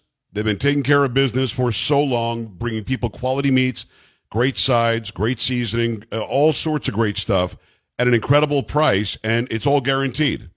So listen, holiday fatigue, it's hard. Getting through the first part of the year is hard. Why not serve yourself some incredible stuff from Omaha Steaks? You go there right now, omahasteaks.com. You put in keyword PAGS in the search bar, right in the search bar on the website, PAGS, and you're going to get 4 of their lean pork chops, 4 of their extra juicy chicken breast free when you order the Heartland Favorites Pack. Every order is backed with their 100% satisfaction guarantee, delivered safely to your doorstep. Start the new year right. Warm up your winter with 50% off. Lean, tender steaks, hearty, home-cooked favorites from Omaha Steaks. Plus, don't forget about the 4 pork chops and 4 chicken breasts free with your order when you use code PAGS. That's go to omahasteaks.com, put in code PAGS, P-A-G-S, in the search bar. Also, code PAGS if you're a brand-new customer. Get $30 off of select packages when you check out. All right? omahasteaks.com. Make that happen right now. See what kind of time we have. We don't have time for any of this. Carrie, can you give me 20 seconds on what she did? WBFF, Baltimore City State's attorney Marilyn Mosby is now facing federal charges of perjury and making a false statement on a loan application. She's accused of lying about experiencing COVID-related hardship on an application where she asked to withdraw $40,000 from her Baltimore City retirement account. Come on, man. Yep. Come on, man. There you go. Well, let's do some pop culture. By the way, if you're watching on the stream, I will show you Joe Biden's comment today that's going to make you go, really? This guy? Polo, what's going on? All right, so I didn't get to mention this yesterday, but you're probably going to laugh at me, but MGK, Machine Gun Kelly, and Megan Fox announced yesterday that they got engaged. And then at the end of the post, Megan Fox said they drink each other's blood. Come on, dude. Yeah. I should make fun of you because you've been a Megan Fox fan for a long time, but what is wrong with her? Have you seen this guy? I mean, is it all an act, Polo? I don't think so. With this guy? No, I don't think so. I mean, he's definitely out there. Carrie, have you seen this guy? I have. Yeah, stop. Yeah. Sam, you saw the guy? Seen. Yeah, stop it. We got to go. That is Sam. That's Carrie. That's Polo. I'm Joe. We'll see you tomorrow. Same time, same place. Bye. This is the Joe Pags Show.